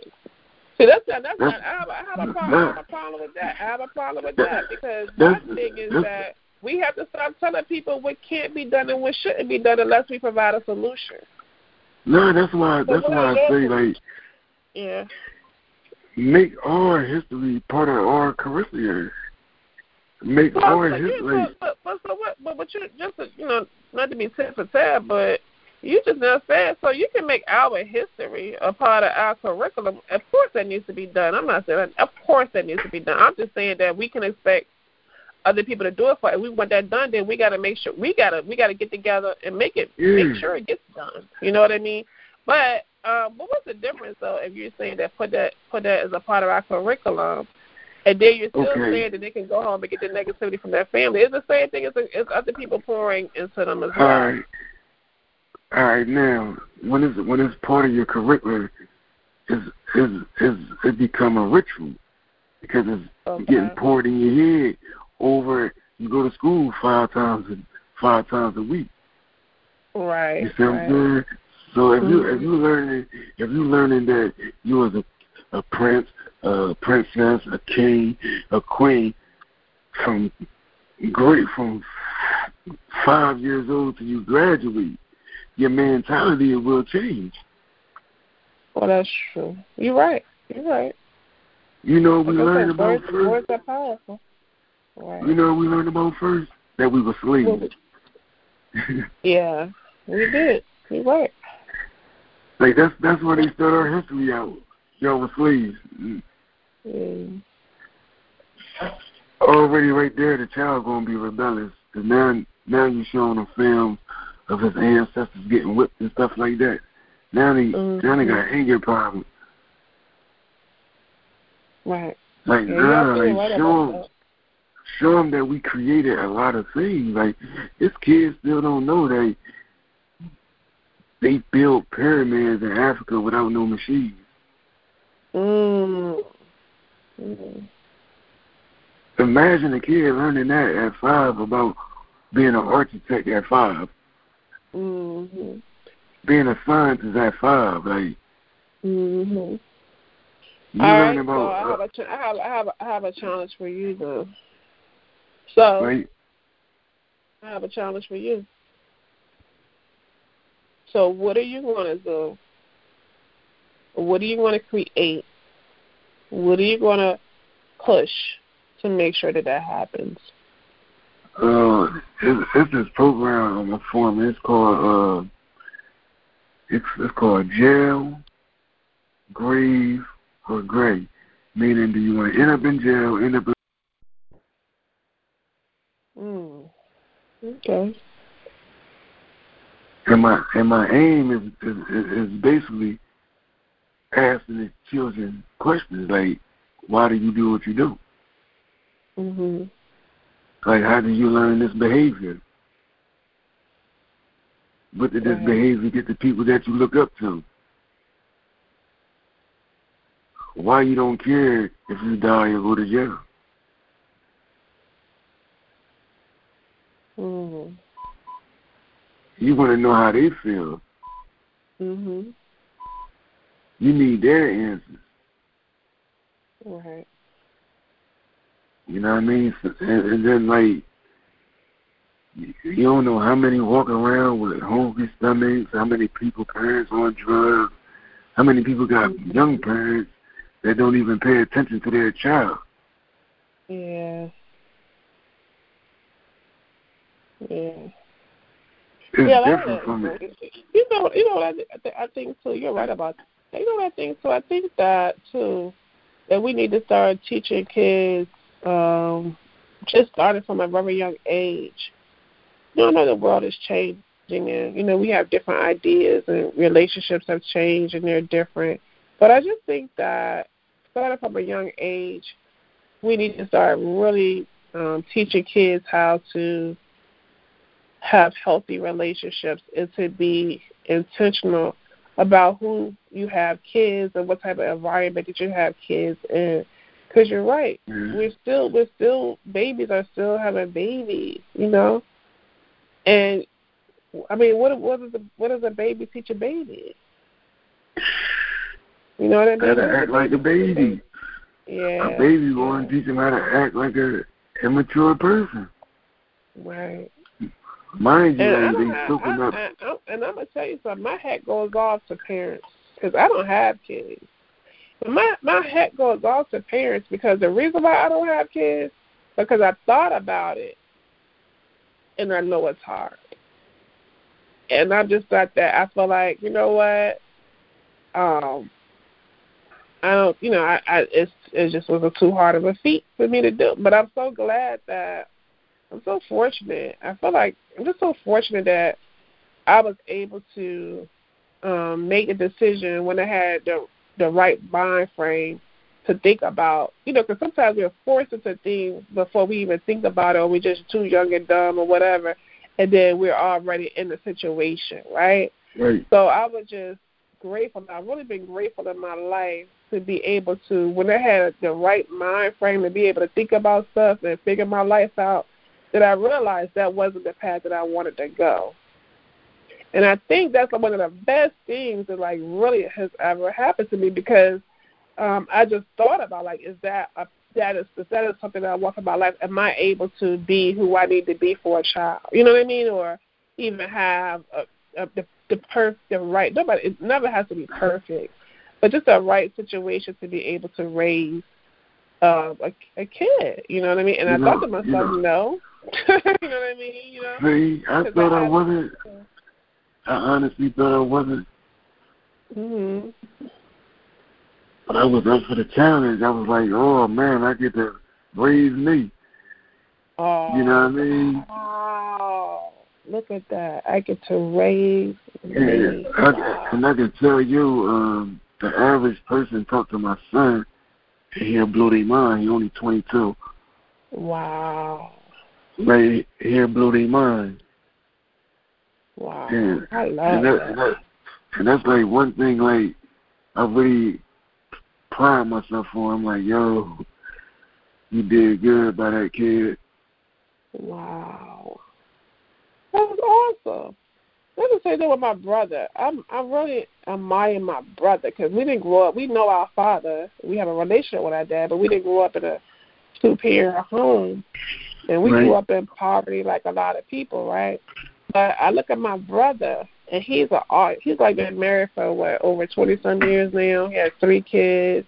I'm proud to say that my niece is like you know super smart. You know she graduated early. You know, she one of these people went to early college. Like I said, I dropped out of school in the ninth grade. I went back to school though, but I did drop out of school in the ninth grade. But I'm so, but I feel like that, you know, my brother with his children was able to break, you know, like a generational curse as far as my my niece and nephews know what it is. They, they don't know what it is to grow up and not have anything to eat or to be in poverty. You know, their family is their community because my brother and his wife take care of their family. You know what I mean? Like they know exactly. what it is to have a yeah, they know what it is to like the question my nephew asked me is like insane because, you know, he's a little naive, you know. I mean, but I'm happy that that is his reality. You know what I'm saying? but but they, they they they the people they the people questions you want to ask. The naive, right. the naive kid gets curious. Right, right. And, he, and he going to want to find out on his own. I'm the mm-hmm. naive kid. Yeah, I mean, but I'm just saying the type of questions that he asked. You could tell that he grew up in a, a, a nice situ, a better, way a better situation than I did. You know, but um, um, but my brother said the same thing. Like he said, you know, he knew what he didn't have, and he chose to have that for his life. Yeah. So instead of making an excuse and saying that I didn't have a father, that's come I can't be a father. He says that you know um, the fact that his father wasn't there for him is the reason why he intentionally is there for him and his kids. There's a beautiful family. My my niece, so part of my niece, like I said, she graduated um, early college or whatever. So you know, I dropped out of the ninth grade. When my when my niece went to where both people would be the ninth grade, she was in college in college. Wow. And she did that, yeah, in college, yeah. When she, um, when she was 16, she was going to what they call early college. So she graduated or whatever. So now she got a um a full scholarship to complete her education. Super proud of her. Yeah, super proud of her, man. Let me tell you something. And since we talk about, you know, we got off subject just to talk about my niece, and she's beautiful, she's gorgeous, and I always tell her, you're a triple threat because you're beautiful, you're smart, and most importantly, you're a nice person. She's a she's a beautiful. Her heart is she cares about everybody. You know what I'm saying? Like she's nice. She's a nice girl. Yeah, a nice person. And so I'm, I'm really proud of my I'm really proud of my brother. And like even talk about my brother, you know, everything that we went through in our lifetime you know, my brother, you know, he went to school, he got his master's degree and everything. And um he actually has a nonprofit organization to help at risk teenagers. So he he created a program to help people so that he could be the person that he needed when he was that age. Isn't that awesome? I, I think it, I think it all start back to when you needed your help that's what I think it all starts back to. Like, and that's how you can relate to the people. Like, right. whatever time you was in your darkest hour, and you shine light on it, and it didn't break you. Mm-hmm. That's where you can pick up your pieces from, and that's that's how you can see who broke, and who going through something. Because it ain't no way everybody is. It, you're not going to tell me everybody you got to have an attitude. Oh, yeah, right. Exactly, exactly. Like well, everybody, you know, like. Mhm. Exactly. Yeah. Well, I'm telling you, this been a, this was this has been an amazing, awesome call. I'm so glad that you agreed to get on this call with me and allow me to record it so that we can put it out there to the public because I know that there is somebody who needs to hear this conversation. And again, I just want to applaud you. I want to just, man, I'm just, I, listen, I'm so proud of you. I'm so proud of you for finding. Yeah, I am, man. I'm proud of you because you figured that thing out, man. You know, so I don't care where you were at whatever point in your life when you were making those mistakes and everything like that. The point is that you figured that thing out and with the knowledge that you gained and the, the experiences that you had, you decided to turn that thing around and make it into a positive and just to, you know, heal the community that you hurt, as well as, and I want you to heal yourself. I know you say how do you heal yourself, but the fact that you, you know, turn that thing around and help people, man, awesome. And like I said, it's a, it, it speaks to your spirit, your character, and your strength I mean, who can? I mean, we gonna call you Superman right now because who out there can forgive somebody that tried to kill him? Not many people can say that. They don't want to move on then. But I, I, I, look, we can we look. I can forgive a man that cheated on me, but to forgive a man that tried to take my life, yeah, that take a whole not that take a that's a whole that's another level. That's another level in forgiveness, man. But you reached that level. You reached that level. You reached that level. And the fact that you reached that level says to me, God put you here for a reason. It's not it's not it's not by not by mistake that you are alive. It's not by mistake that you were shot twenty one times and you're here. To talk about it, God saw something in you. God yeah, he wanted me to see it too. That's what it was. Say that again. He wanted me to. I said he wanted me to say it too. Exactly. Exactly. But, uh, the funny thing though, I used mm-hmm. to kick mm-hmm. people like off the street. Like I used to make them go in the house. Like my age though. Mm. I used to be like, yo, you don't belong out here. This ain't for you. Nice. Nice. I, so I've been with like helping people out. Mhm. You know, it's it's funny that you say that because um you know do you know who Charlie Mack is? Charlie Mack.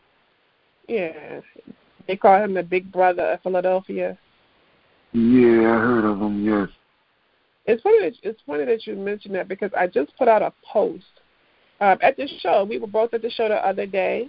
Um, I see that you were at that show, so um, when I was backstage and I asked them to um, share with the young people of Philadelphia, you know, um, you know, share with them, get them, get them a word of wisdom, speak on your heart, you know, speak a word from your heart to these brothers and sisters out here, um, just going on, going through this genocide that we're dealing with.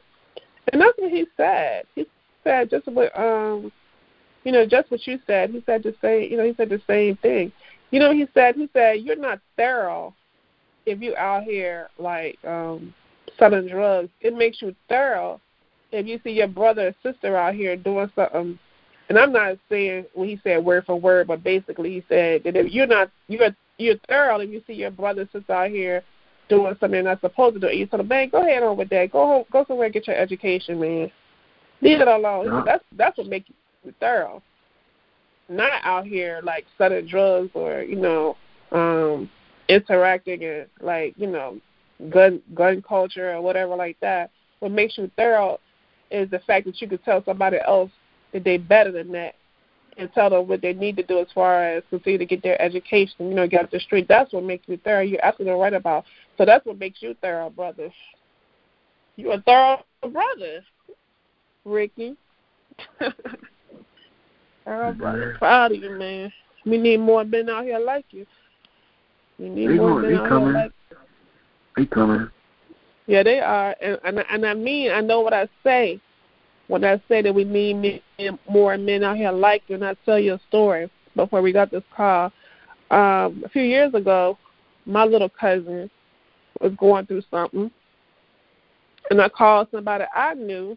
Cause like I said, I'm from that that neighbor. I'm, I'm from that world where I know a lot of people who've been locked up, you know, things of that nature. And so I called somebody who I knew who had gotten out of jail. Two people actually.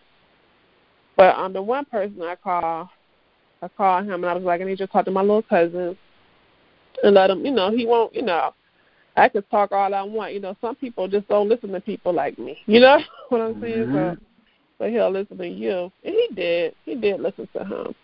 And he actually got us up together for I was really proud. I don't know what that man said to him, but my cousin got us up together he started going back to work, went back to college. He was doing good for a while. Now he now he's now he's you know he fell off. He fell off. But whatever that conversation that that young man had with him at the time, it really really helped him.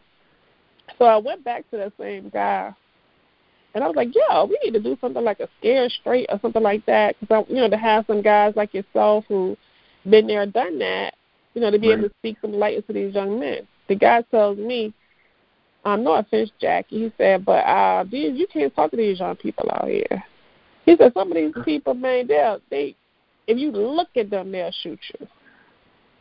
Mm-hmm. Now I understand that that may be a reality, but it broke my heart because it says that you've given up on your people. Yeah. You know what I mean? So yeah. that's like I'm gonna say when I say I'm proud of you and you are thorough, you are because you have not. And I asked another, I, and he's not, and they probably get mad at me if they hear this, you know, because they know who they are. But I actually asked somebody else who I know who had been in and out of jail the same thing. Yo, we got to put together something so we can help the young people. And I, you know, I know that they'll listen to you, you know, whatever. And they told me, they these young people ain't listen. Jackie, come away, man.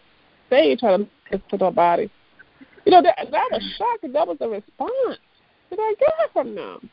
And it's not everybody. I know a lot of other young men who've been through some things, and they're willing, just like yourself, to speak their truth. They can't wait to get in front of young people. They can't wait to um go to when um when we can you know go back into the jails again. They can't wait to go back into jails and speak light and knowledge into these people, you know, young people, and let them know, you know, give them hope and let them know there's another way quite a few people. Mm-hmm. I want to shout that person out, Chef Ricky.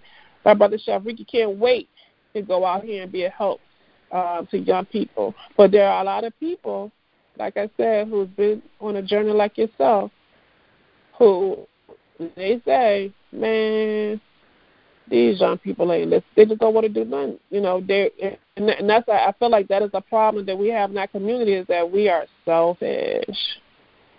Selfish. Mm you gotta you gotta replace that drug money. You gotta like the I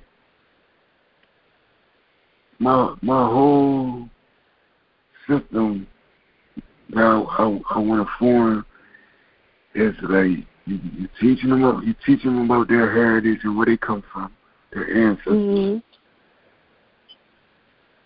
You teach them uh, financial literacy. Mhm.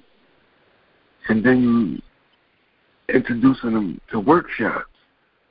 You mm-hmm. don't just introduce them to workshops. You allow them to go to jobs and get a paycheck. Mhm. Just before they get it to the corner, though. hmm I think I think there's something that's missing there too is spirituality. You have to, and I know that I know that's I know that's a little. um That that out of respect, I, I don't, because everybody's spirituality different. Yeah. So out of respect. But, but it has to be. But it has to be some type of. Um, people have to have a felt. And, and maybe I, I guess maybe the way you do that is let people know that they need to search. You know, to search their own. They definitely have to have a faith and belief in the higher power, whatever that may be, to have them to um go figure that or to research that on their own. You know what I mean? But it has to be said it has to be said that is needed. Because I don't right. care how much money you got. I don't care how much money you got. You know, the, the, if you don't have, they, if you don't, they, they always, they always say the best examples was the Messiahs, right? Mhm. So if you just lead by example and you show them that you go. care and you loving them go. just There for who they are, like you don't want nothing from them. Like you actually Mhm. giving them something. Right. Right. Like you're, you're giving them something. You're, you're giving them knowledge. You're giving them a, a way to live. And You're actually showing them how to manage their money. Right. Right. I, I believe That's your true. good deed itself is going to make them seek spirituality. Like I need to know the God that they dealing with. That's a good point. That was a good point to make. Yeah. 'Cause- But I think it you, does you got a lot of Muslims. well. That You got a lot of Christians. You know what I mean? yeah. Yeah. So you don't want to you don't want to intertwine with their religion. Like go, go ahead, have your Yeah. belief. Well, I, I, just, I want you know. I just say that I believe I, I I really and I do tell people this a lot. You know, when I talk to people that, you know, you do. I I recommend that you whatever the higher power is, that you connect with a higher power, the higher power that's greater than us, whatever that is, however you find it. You know, I'm not a Right. religious person. Yeah, however you find it. So that's the that's the language I will use because you're right. You can't. Um, I don't. You know, to me, respect is like the highest love you can give anybody because if you respect them, you don't try to force your views on them, and that means you don't try to put them down or try to change their, you know, change like whatever religion they are. You're not going to try to change it. You got to you respect people where they are, and to me, respect is the highest highest form of love. You know, we don't try to force your views on other people, and so I don't try to force. So I think that, but I think that message needs to be had too that however you find it, that is encouraged for you to find it, where, wherever path you choose to go to find it. You know what I mean? Yes. But I think, yeah, because you know, Mhm. um, in this world, I, I don't care how much money you got. I don't care. You know, like to me, if you're not connected to a higher power, you know, then you know, I, I feel like there's a there's something missing, and you're not going to get full fulfillment. I mean, you have to be. Who? Are, what are you connected to? Like, what is your belief system? Believe in God. Yeah. Spiritually, like I, I have no religion though. Yeah, me either. I don't. I don't adhere to any I. I, I just believe in believe God. in God in a like a higher plane. Like it's it's something that's controlling us Right. that we don't So I know. no- I I know that you believe in something when you can forgive somebody who tried to kill you. So I know that you have to connect with something higher than yourself to be able to have that type of power. And that's what I believe in. That's what I believe. Yeah. Yeah. Like, That's love. That's the- love. That's love right there. That's love. That's It was for me though. Like. I would I would have to be a terrible person. Right. right. If I didn't forget him, I would have been a terrible person. And I'm Mm. I'm I'm fine with the person I became by forgiving it. Wow. That's awesome. That's awesome. So A lot of people need to hear that. A lot of people need to hear that because right now I'm told that uh, what's going on in Philly is reti- is families against families retaliation. You know, so hurt, people definitely need to hear that. people. Yeah, people need to. It's That's like a, it's hard to it's hard to say. Like it's hard it's hard to tell somebody, listen, you know, somebody if somebody kill your child, it's hard to or kill your friend. It's hard for you to tell them, no, don't go kill them. You know what I mean? Like forgive them. Try to find it hard to, so we can stop this thing. Like It's all right, hard to say that. Yeah. if, if that's not going to stop, then you go to them and like, yo, keep that away from the innocent. Right. You know what I mean? Mhm. All right, if that's y'all, that's how y'all want to act. Won't y'all drop each other location and y'all act the fool where y'all location at, Mm. and take it away from the innocent? Mm. Take it away from the innocent. Yeah. Wow. Why the innocent gotta be subject to to your anger? Mm. Mm. You're not gonna be able to stop everybody or save everybody. Stop right. who wanna stop right. You're and right save who wanna be saved. Right, right. I'm gonna tell you, you know, we always say that we learn from our lessons, we learn from our experiences. But it's a it's a terrible feeling to have to, you know, be you know to be hurt and get your lesson done. You know what I mean? Like to not be able to realize that it wasn't it didn't even make sense to go through all of that. You know? Yeah, Terrible, no. but sometimes uh, it's sometimes part of the journey though. Right, right. You know what I mean? Like if, if if a lot of stuff didn't take place, a lot of stuff wouldn't be said. Right, right. You're right. You're right. So um, Well, it was a, it, it was a it was a it was a design that we didn't know about. Though. Right, right. You know what I mean? So we growing up with generation generational curses, not even knowing that we curse. Mm. Like this, this imagine when uh generation generational wealth got introduced to the entire black community. You know what I mean? Mhm. You know how many aeons we behind in generational wealth. Oh yeah. Absolutely. So um, imagine if we was given the same opportunity from the beginning. Mm.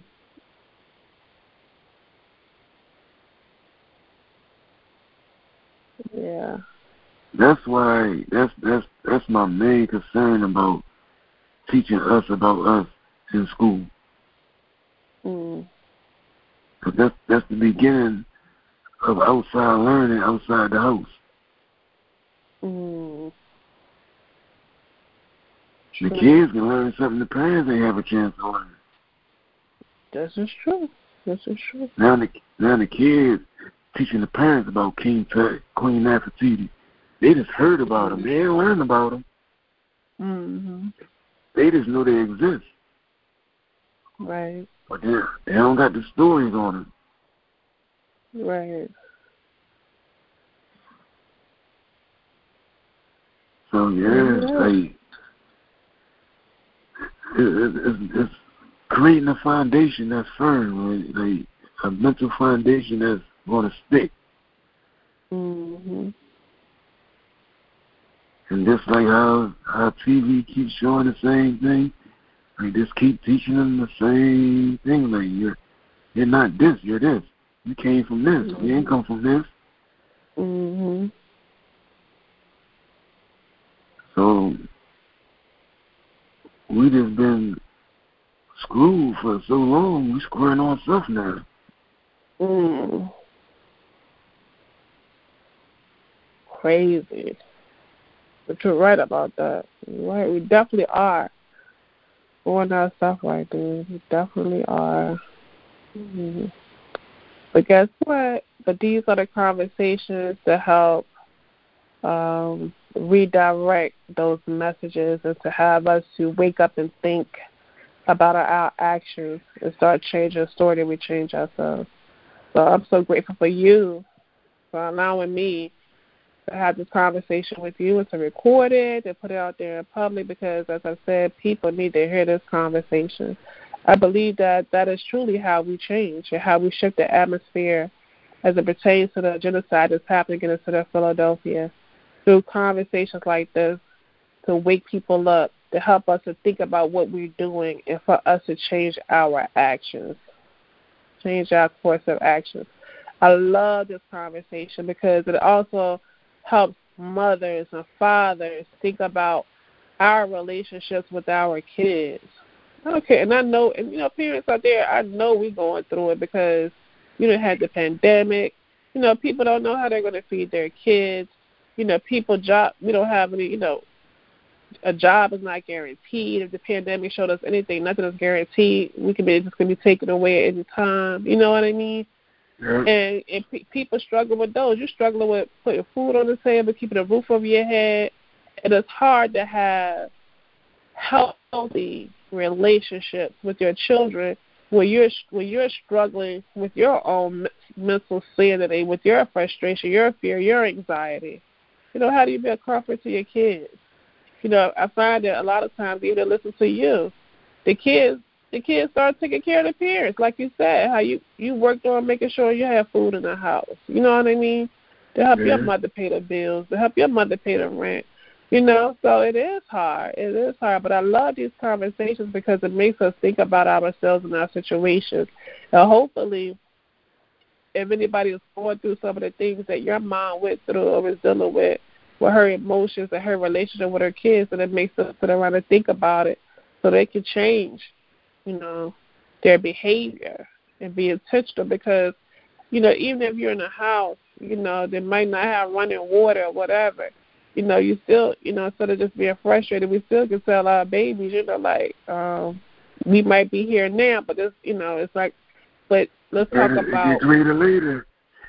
Right, it get greater later, and, and let's not Yeah. talk about what we don't have. Let's talk about what we we we do have. You know what I mean? You know, Yeah. It doesn't. Yeah, we have to we have to be intentional about the seeds that we plant with kids, because we see now, and we've never seen it before. We know now what happens when it's not tended to. We don't we don't tend to our babies, we don't give them. And some and some parents and I don't want to. And my mom was like this. Some parents don't tell that. My mom never told me she loved me. She tell me now because I tell her. Yeah. Because when that, when that thing went out, you know, when we think when we get to a point, certain point, we think about our lives. You know, I intentionally every time I talk to my mom now, tell my mother I love her. I intentionally hug her on purpose because I wasn't a child that got hugs or was told that I was loved. And it's not because my mother was a bad person. It's because she only did what she knew how to do. Because we don't see, we, and that's another thing. We, yeah, they only do. You know, we don't know what they're dealing with. You know, or what they dealt with. So yeah, it's very important. So I hope that somebody listens to this conversation, and if that is what's going on in your situation, that you have this this this impacts you in a positive way, and you think about and become intentional about the message you tell your babies and how you interact with your kids. If nothing else, when was the last time you hugged your baby? When was the last time you told your baby you loved them? When was the, the last time you told that young black man in your house how valuable that he was destined for greatness? The beautiful thing about the world that we live in right now, we have the internet. Everything is on your telephone. Everything is right there at the tip of your fingers. If you don't, I done read, I said I done read over a hundred self help books. I like, I love audiobooks. It is my therapy. you know what I mean? But that's a Yeah. beautiful thing. that- That's one of the beautiful things about the world that we live in. Like you talked about earlier, the problem is people are always on their cell phone, but that's because we're looking at the wrong things. We have to. We don't know. Sometimes we get on Google, we don't know what the, the questions to ask. You know what I mean? But it's a beautiful thing that we have those answers when we figure out the questions and we know the questions to ask. That we have. There's no reason for us not to get the answer the help that we need. It's right on. It's right on Google. It's right on our fingertips. So you know, like moms, you know, if you're having mom and dad, if you're having problems with your kid, you don't, you don't, and you have to figure out how to get yourself together. You can Google it. Get the help that you need. Talk to people. Relate. Talk to people. You know. I know a young lady, man. Hmm. I don't even want to talk about it. It made me cry, but I was talking to her on a prayer about her in a prayer call the other day, and I was told that um, you know she she went through a lot. You know, she lost two bro- two of her brothers were killed in gun violence, and it caused her to become very depressed. But the problem was she had two kids herself, you know, but she became so depressed and she had other issues as well that she turned to drugs. She turned to drugs, but I was also told um, by her, somebody who knew her very well, how she didn't have a good relationship with her mom. But you know, all of those things add up. Like, you know what I mean? Mm-hmm. When you feel like your mother don't love you, you know, and then and you're dealing with all that pain. So I don't have to tell you what happened to her. Like she she died. She I was told that she recently died. Actually, actually, actually at that show, um, we went to the show that she went to. Huh? you found out she died Sunday. I found out she died Sunday. Wow. Yeah, they called me while while I was at the show on Sunday. They told me that she died Sunday. Wow. So you know, and she was she wasn't even she was early. I think she was. so I want to say she was in her early thirties. If she was, yeah, she was in her early. If she was thirty, she was in her. She was a young girl, beautiful girl, so pretty girl, beautiful girl. You know, somebody told me I was telling somebody that, and somebody said to me, "It's a shame. It's hard when pretty girls start doing drugs because all the guys who probably wanted her, but she wouldn't talk to, they take advantage of them when they get on drugs like that." So Yeah, somebody true. told me that. Yeah. The guy was something, but she was a beautiful girl. I mean, pretty girl, man. But you know, Can't see the insides of nobody. right? You never know what somebody going through, yo. And you're right about that. And that's like I say, you know, every day we gotta love people, even when they don't love us back. We gotta smile at people, even when they don't smile at us. We don't know what people are dealing with out here. You know, we just don't know. But we got. But in order for us to be aggressive and intentional about change, we still have to be loved. You know, we still have to be kind. We still gotta smile. Even don't smile us back because I know for a fact that those things do penetrate people. You know and do. people are affected by. it. Yeah, oh, I know they do. I- It happens. Like I said, I was, I was, you know, I was out there. You know, I, I could take, I could, I could care for people because somebody, some, something, somewhere down the line where I needed somebody to care for me, they did. You know what I mean? Yeah. That's the even, even on the prayer call the other day. I always tell people on the prayer call, uh, in the call, but I love you, I love you, I love you. Um, the other day, the lines were open, and they was like, Jackie, I love you, I love you. You know what? My heart smiled. Mhm. I was affected by that. You know what I mean? And I wasn't even going through anything, but it just made me like really, really happy to hear it. What is the power? Reciprocation. Reciprocating the same energy you push out. Exactly, exactly, exactly. Huh? And you know, you what you put out in the universe, you get back in the universe. What you put out, you Yeah. get back. Yeah, you definitely get back. So, you know, I believe definitely that's how we changed. That's how we changed. That's how we shifted the energy here in the city of Philadelphia, and how we shifted everywhere else. We have to get back to love. We got to get back to seeing humanity for what it is. Money cannot trump cannot trump humanity. I know a guy now right now died over eight dollars. Money cannot trump humanity. It Eight dollars. Yeah, it was a crap game. Eight dollars. That was a long, long time ago. But that man, you know, he he wasn't here to see his daughter grow up. You know, over eight dollars. It was eight dollars. Over eight bucks. It probably was more over ego because you know an argument is sued over whatever. You know what I mean? So it's more over Mhm. ego, but the argument was over eight dollars. Yeah. I'm, I'm being. I, I'm saying it's eight dollars. It might have been six dollars, but I know it, was, it wasn't. It wasn't ten dollars. I know that. You know Mhm. what I mean? I remember it was a very small amount of money. It's crazy. Yeah, it, it, yeah, it, it is. It is crazy. It is crazy. We live in we live in a crazy world, man. Now, But now they getting killed over posts on social media. Yes. Yes. They getting killed over just type, typing words, text. That is crazy. And I'm gonna tell you that's so the social media though can be a hard thing because you know you can be having an issue with somebody. You know, like back in the day, 'cause we used to do this all night, joke on each other. You know how you get around whatever they want Mm. to crack on crack on each other, right? But now you crack on somebody on social media, the whole world see it. You know what I mean? You know, it could be it could be a hurtful thing. that social media. We got to be, we got to be a little, you know, mindful of the stuff that we put out there, man. So it is hard. It is hard.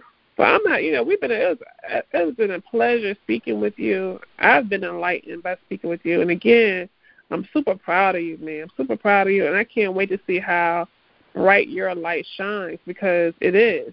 Because you chosen this route in your life. You, you chosen to be positive. You chosen to be uh, light. You chosen to help others. Trust me.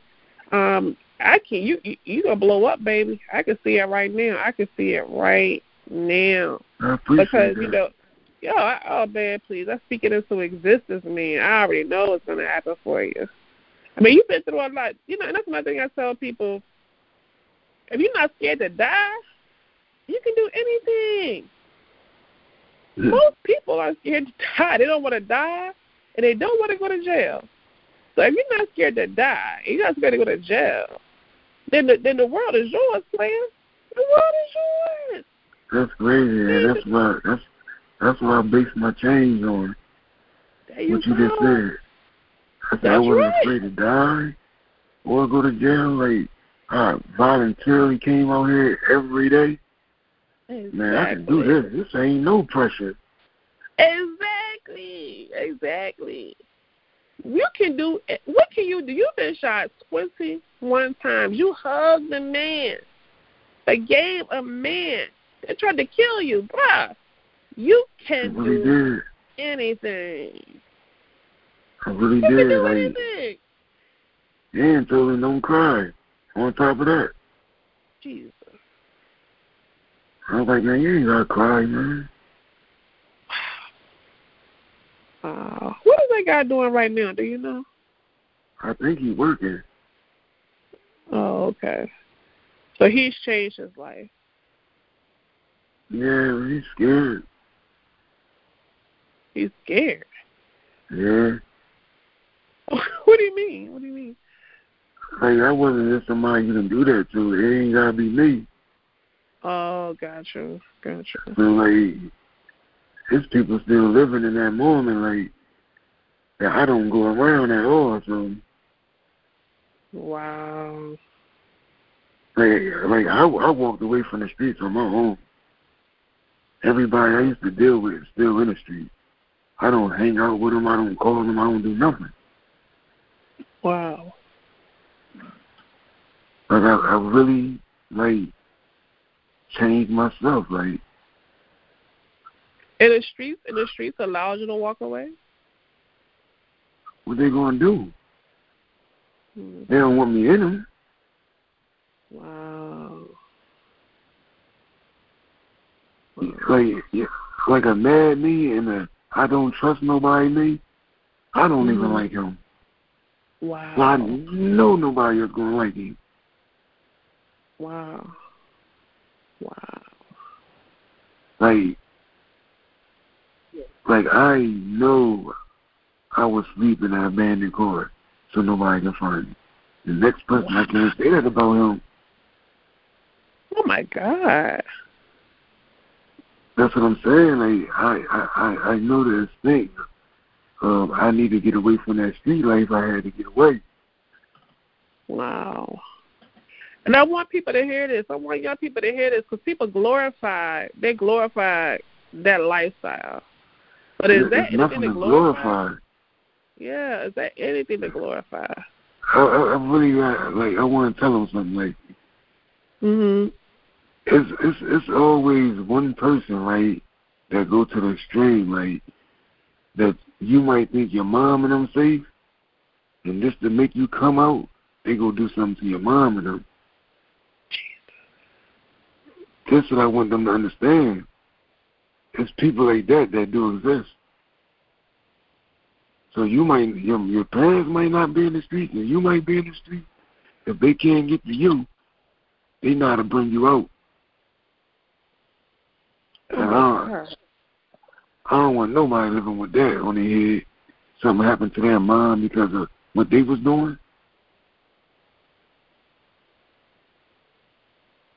Wow. Nah. Um, and there's no glory in that. No glory in that. It's, it's, No money. No money. Say that again. It's painful. Like Yes, it is. You know, the first thing gonna come out their mouth. His whole family gotta die. Jesus. That's the first. Listen, that's the first thing that's gonna come out their mouth. Knowing their mind got harmed because of them. Oh my God. So that's well, that's why I understand what's going on. Like I really do. Wow. But they really, they really need to take a break though from that music and those drugs, and then sit back Mhm. in a dark room and think about who they are. Yeah. Yeah, and I, I say that the drugs are really running running a number on everybody. It is not just black folks. On everybody. Everybody. Yes. Yeah. So And the you know the fact that Philadelphia has a Kensington, a place where Yeah. like uh my brother crazy, Rob right? said, yeah, my brother Rob said, you know Rob, Rob said Kensington is a place where people go to give up, Yeah. to give up. Yeah. Because you're not obligated to do nothing but get high. Jesus. That's all. That's that's all you're obligated to do is get high. What and why do you think that is? Have you ever did drugs before? I smoke marijuana. No. I don't take. I don't. I ain't. I don't take uh, hospital medication. Oh, okay. Okay. Like I don't know what their medication do to me. Mm. Mm, that's interesting. If somebody who's been shot twenty one times, you gonna take hospital medication? No, I'm afraid of it. You took somebody medication though. You don't hear a lot from no. You don't hear a lot from no gun wounds without taking no No, hospital at, medication. at, at the beginning, I had at the beginning I had to take it, right? mhm. In the beginning, I had to take it. When I stopped taking it, I almost lost my mind though. Like I was Oh tripping. really? Wow. Yeah. Like the side effects were so heavy, I didn't even know I was living in an illusion until I got all like till it all came out my system. Wow. I felt totally different. I'm like, hold up. I started remembering stuff. I started understanding different. Like I, I really was like wide awake after after all the medicines flushed out my body. Wow. Hmm. Um, after that experience, I said I'm cool because they had me on Oxycontin, Trazodone, Xanaxes, Lovenox, Coumadin, and something else. I would, I had to take six different medicines. Mm. So by the time all that, I winged off all that, I was I was tripping a little bit. Had anger issue and everything. Wow. Wow. That's crazy. And it's so crazy. When I think about all of that, you always have you still have to navigate the everyday, day to day life. You know what I mean? That's what I felt like that. Yeah. But I didn't know what was real and what wasn't though. Mm. I was like I was just like a, a zombie almost. But I was always drugged up. Wow. So, are you exercising regularly, regularly now? Like, what's your routine? Yes, yes, I do. Oh. I do push-ups. I walk for about an hour, and I and I lift weights. Oh, okay. But I definitely stay in shape. So right now you are at peace. You think? Yeah, I'm I'm I'm I'm I'm hard to I'm hard to get off my um off my center. I, don't let nothing bother me no more. I even like I I, I narrow down the people I, I converse with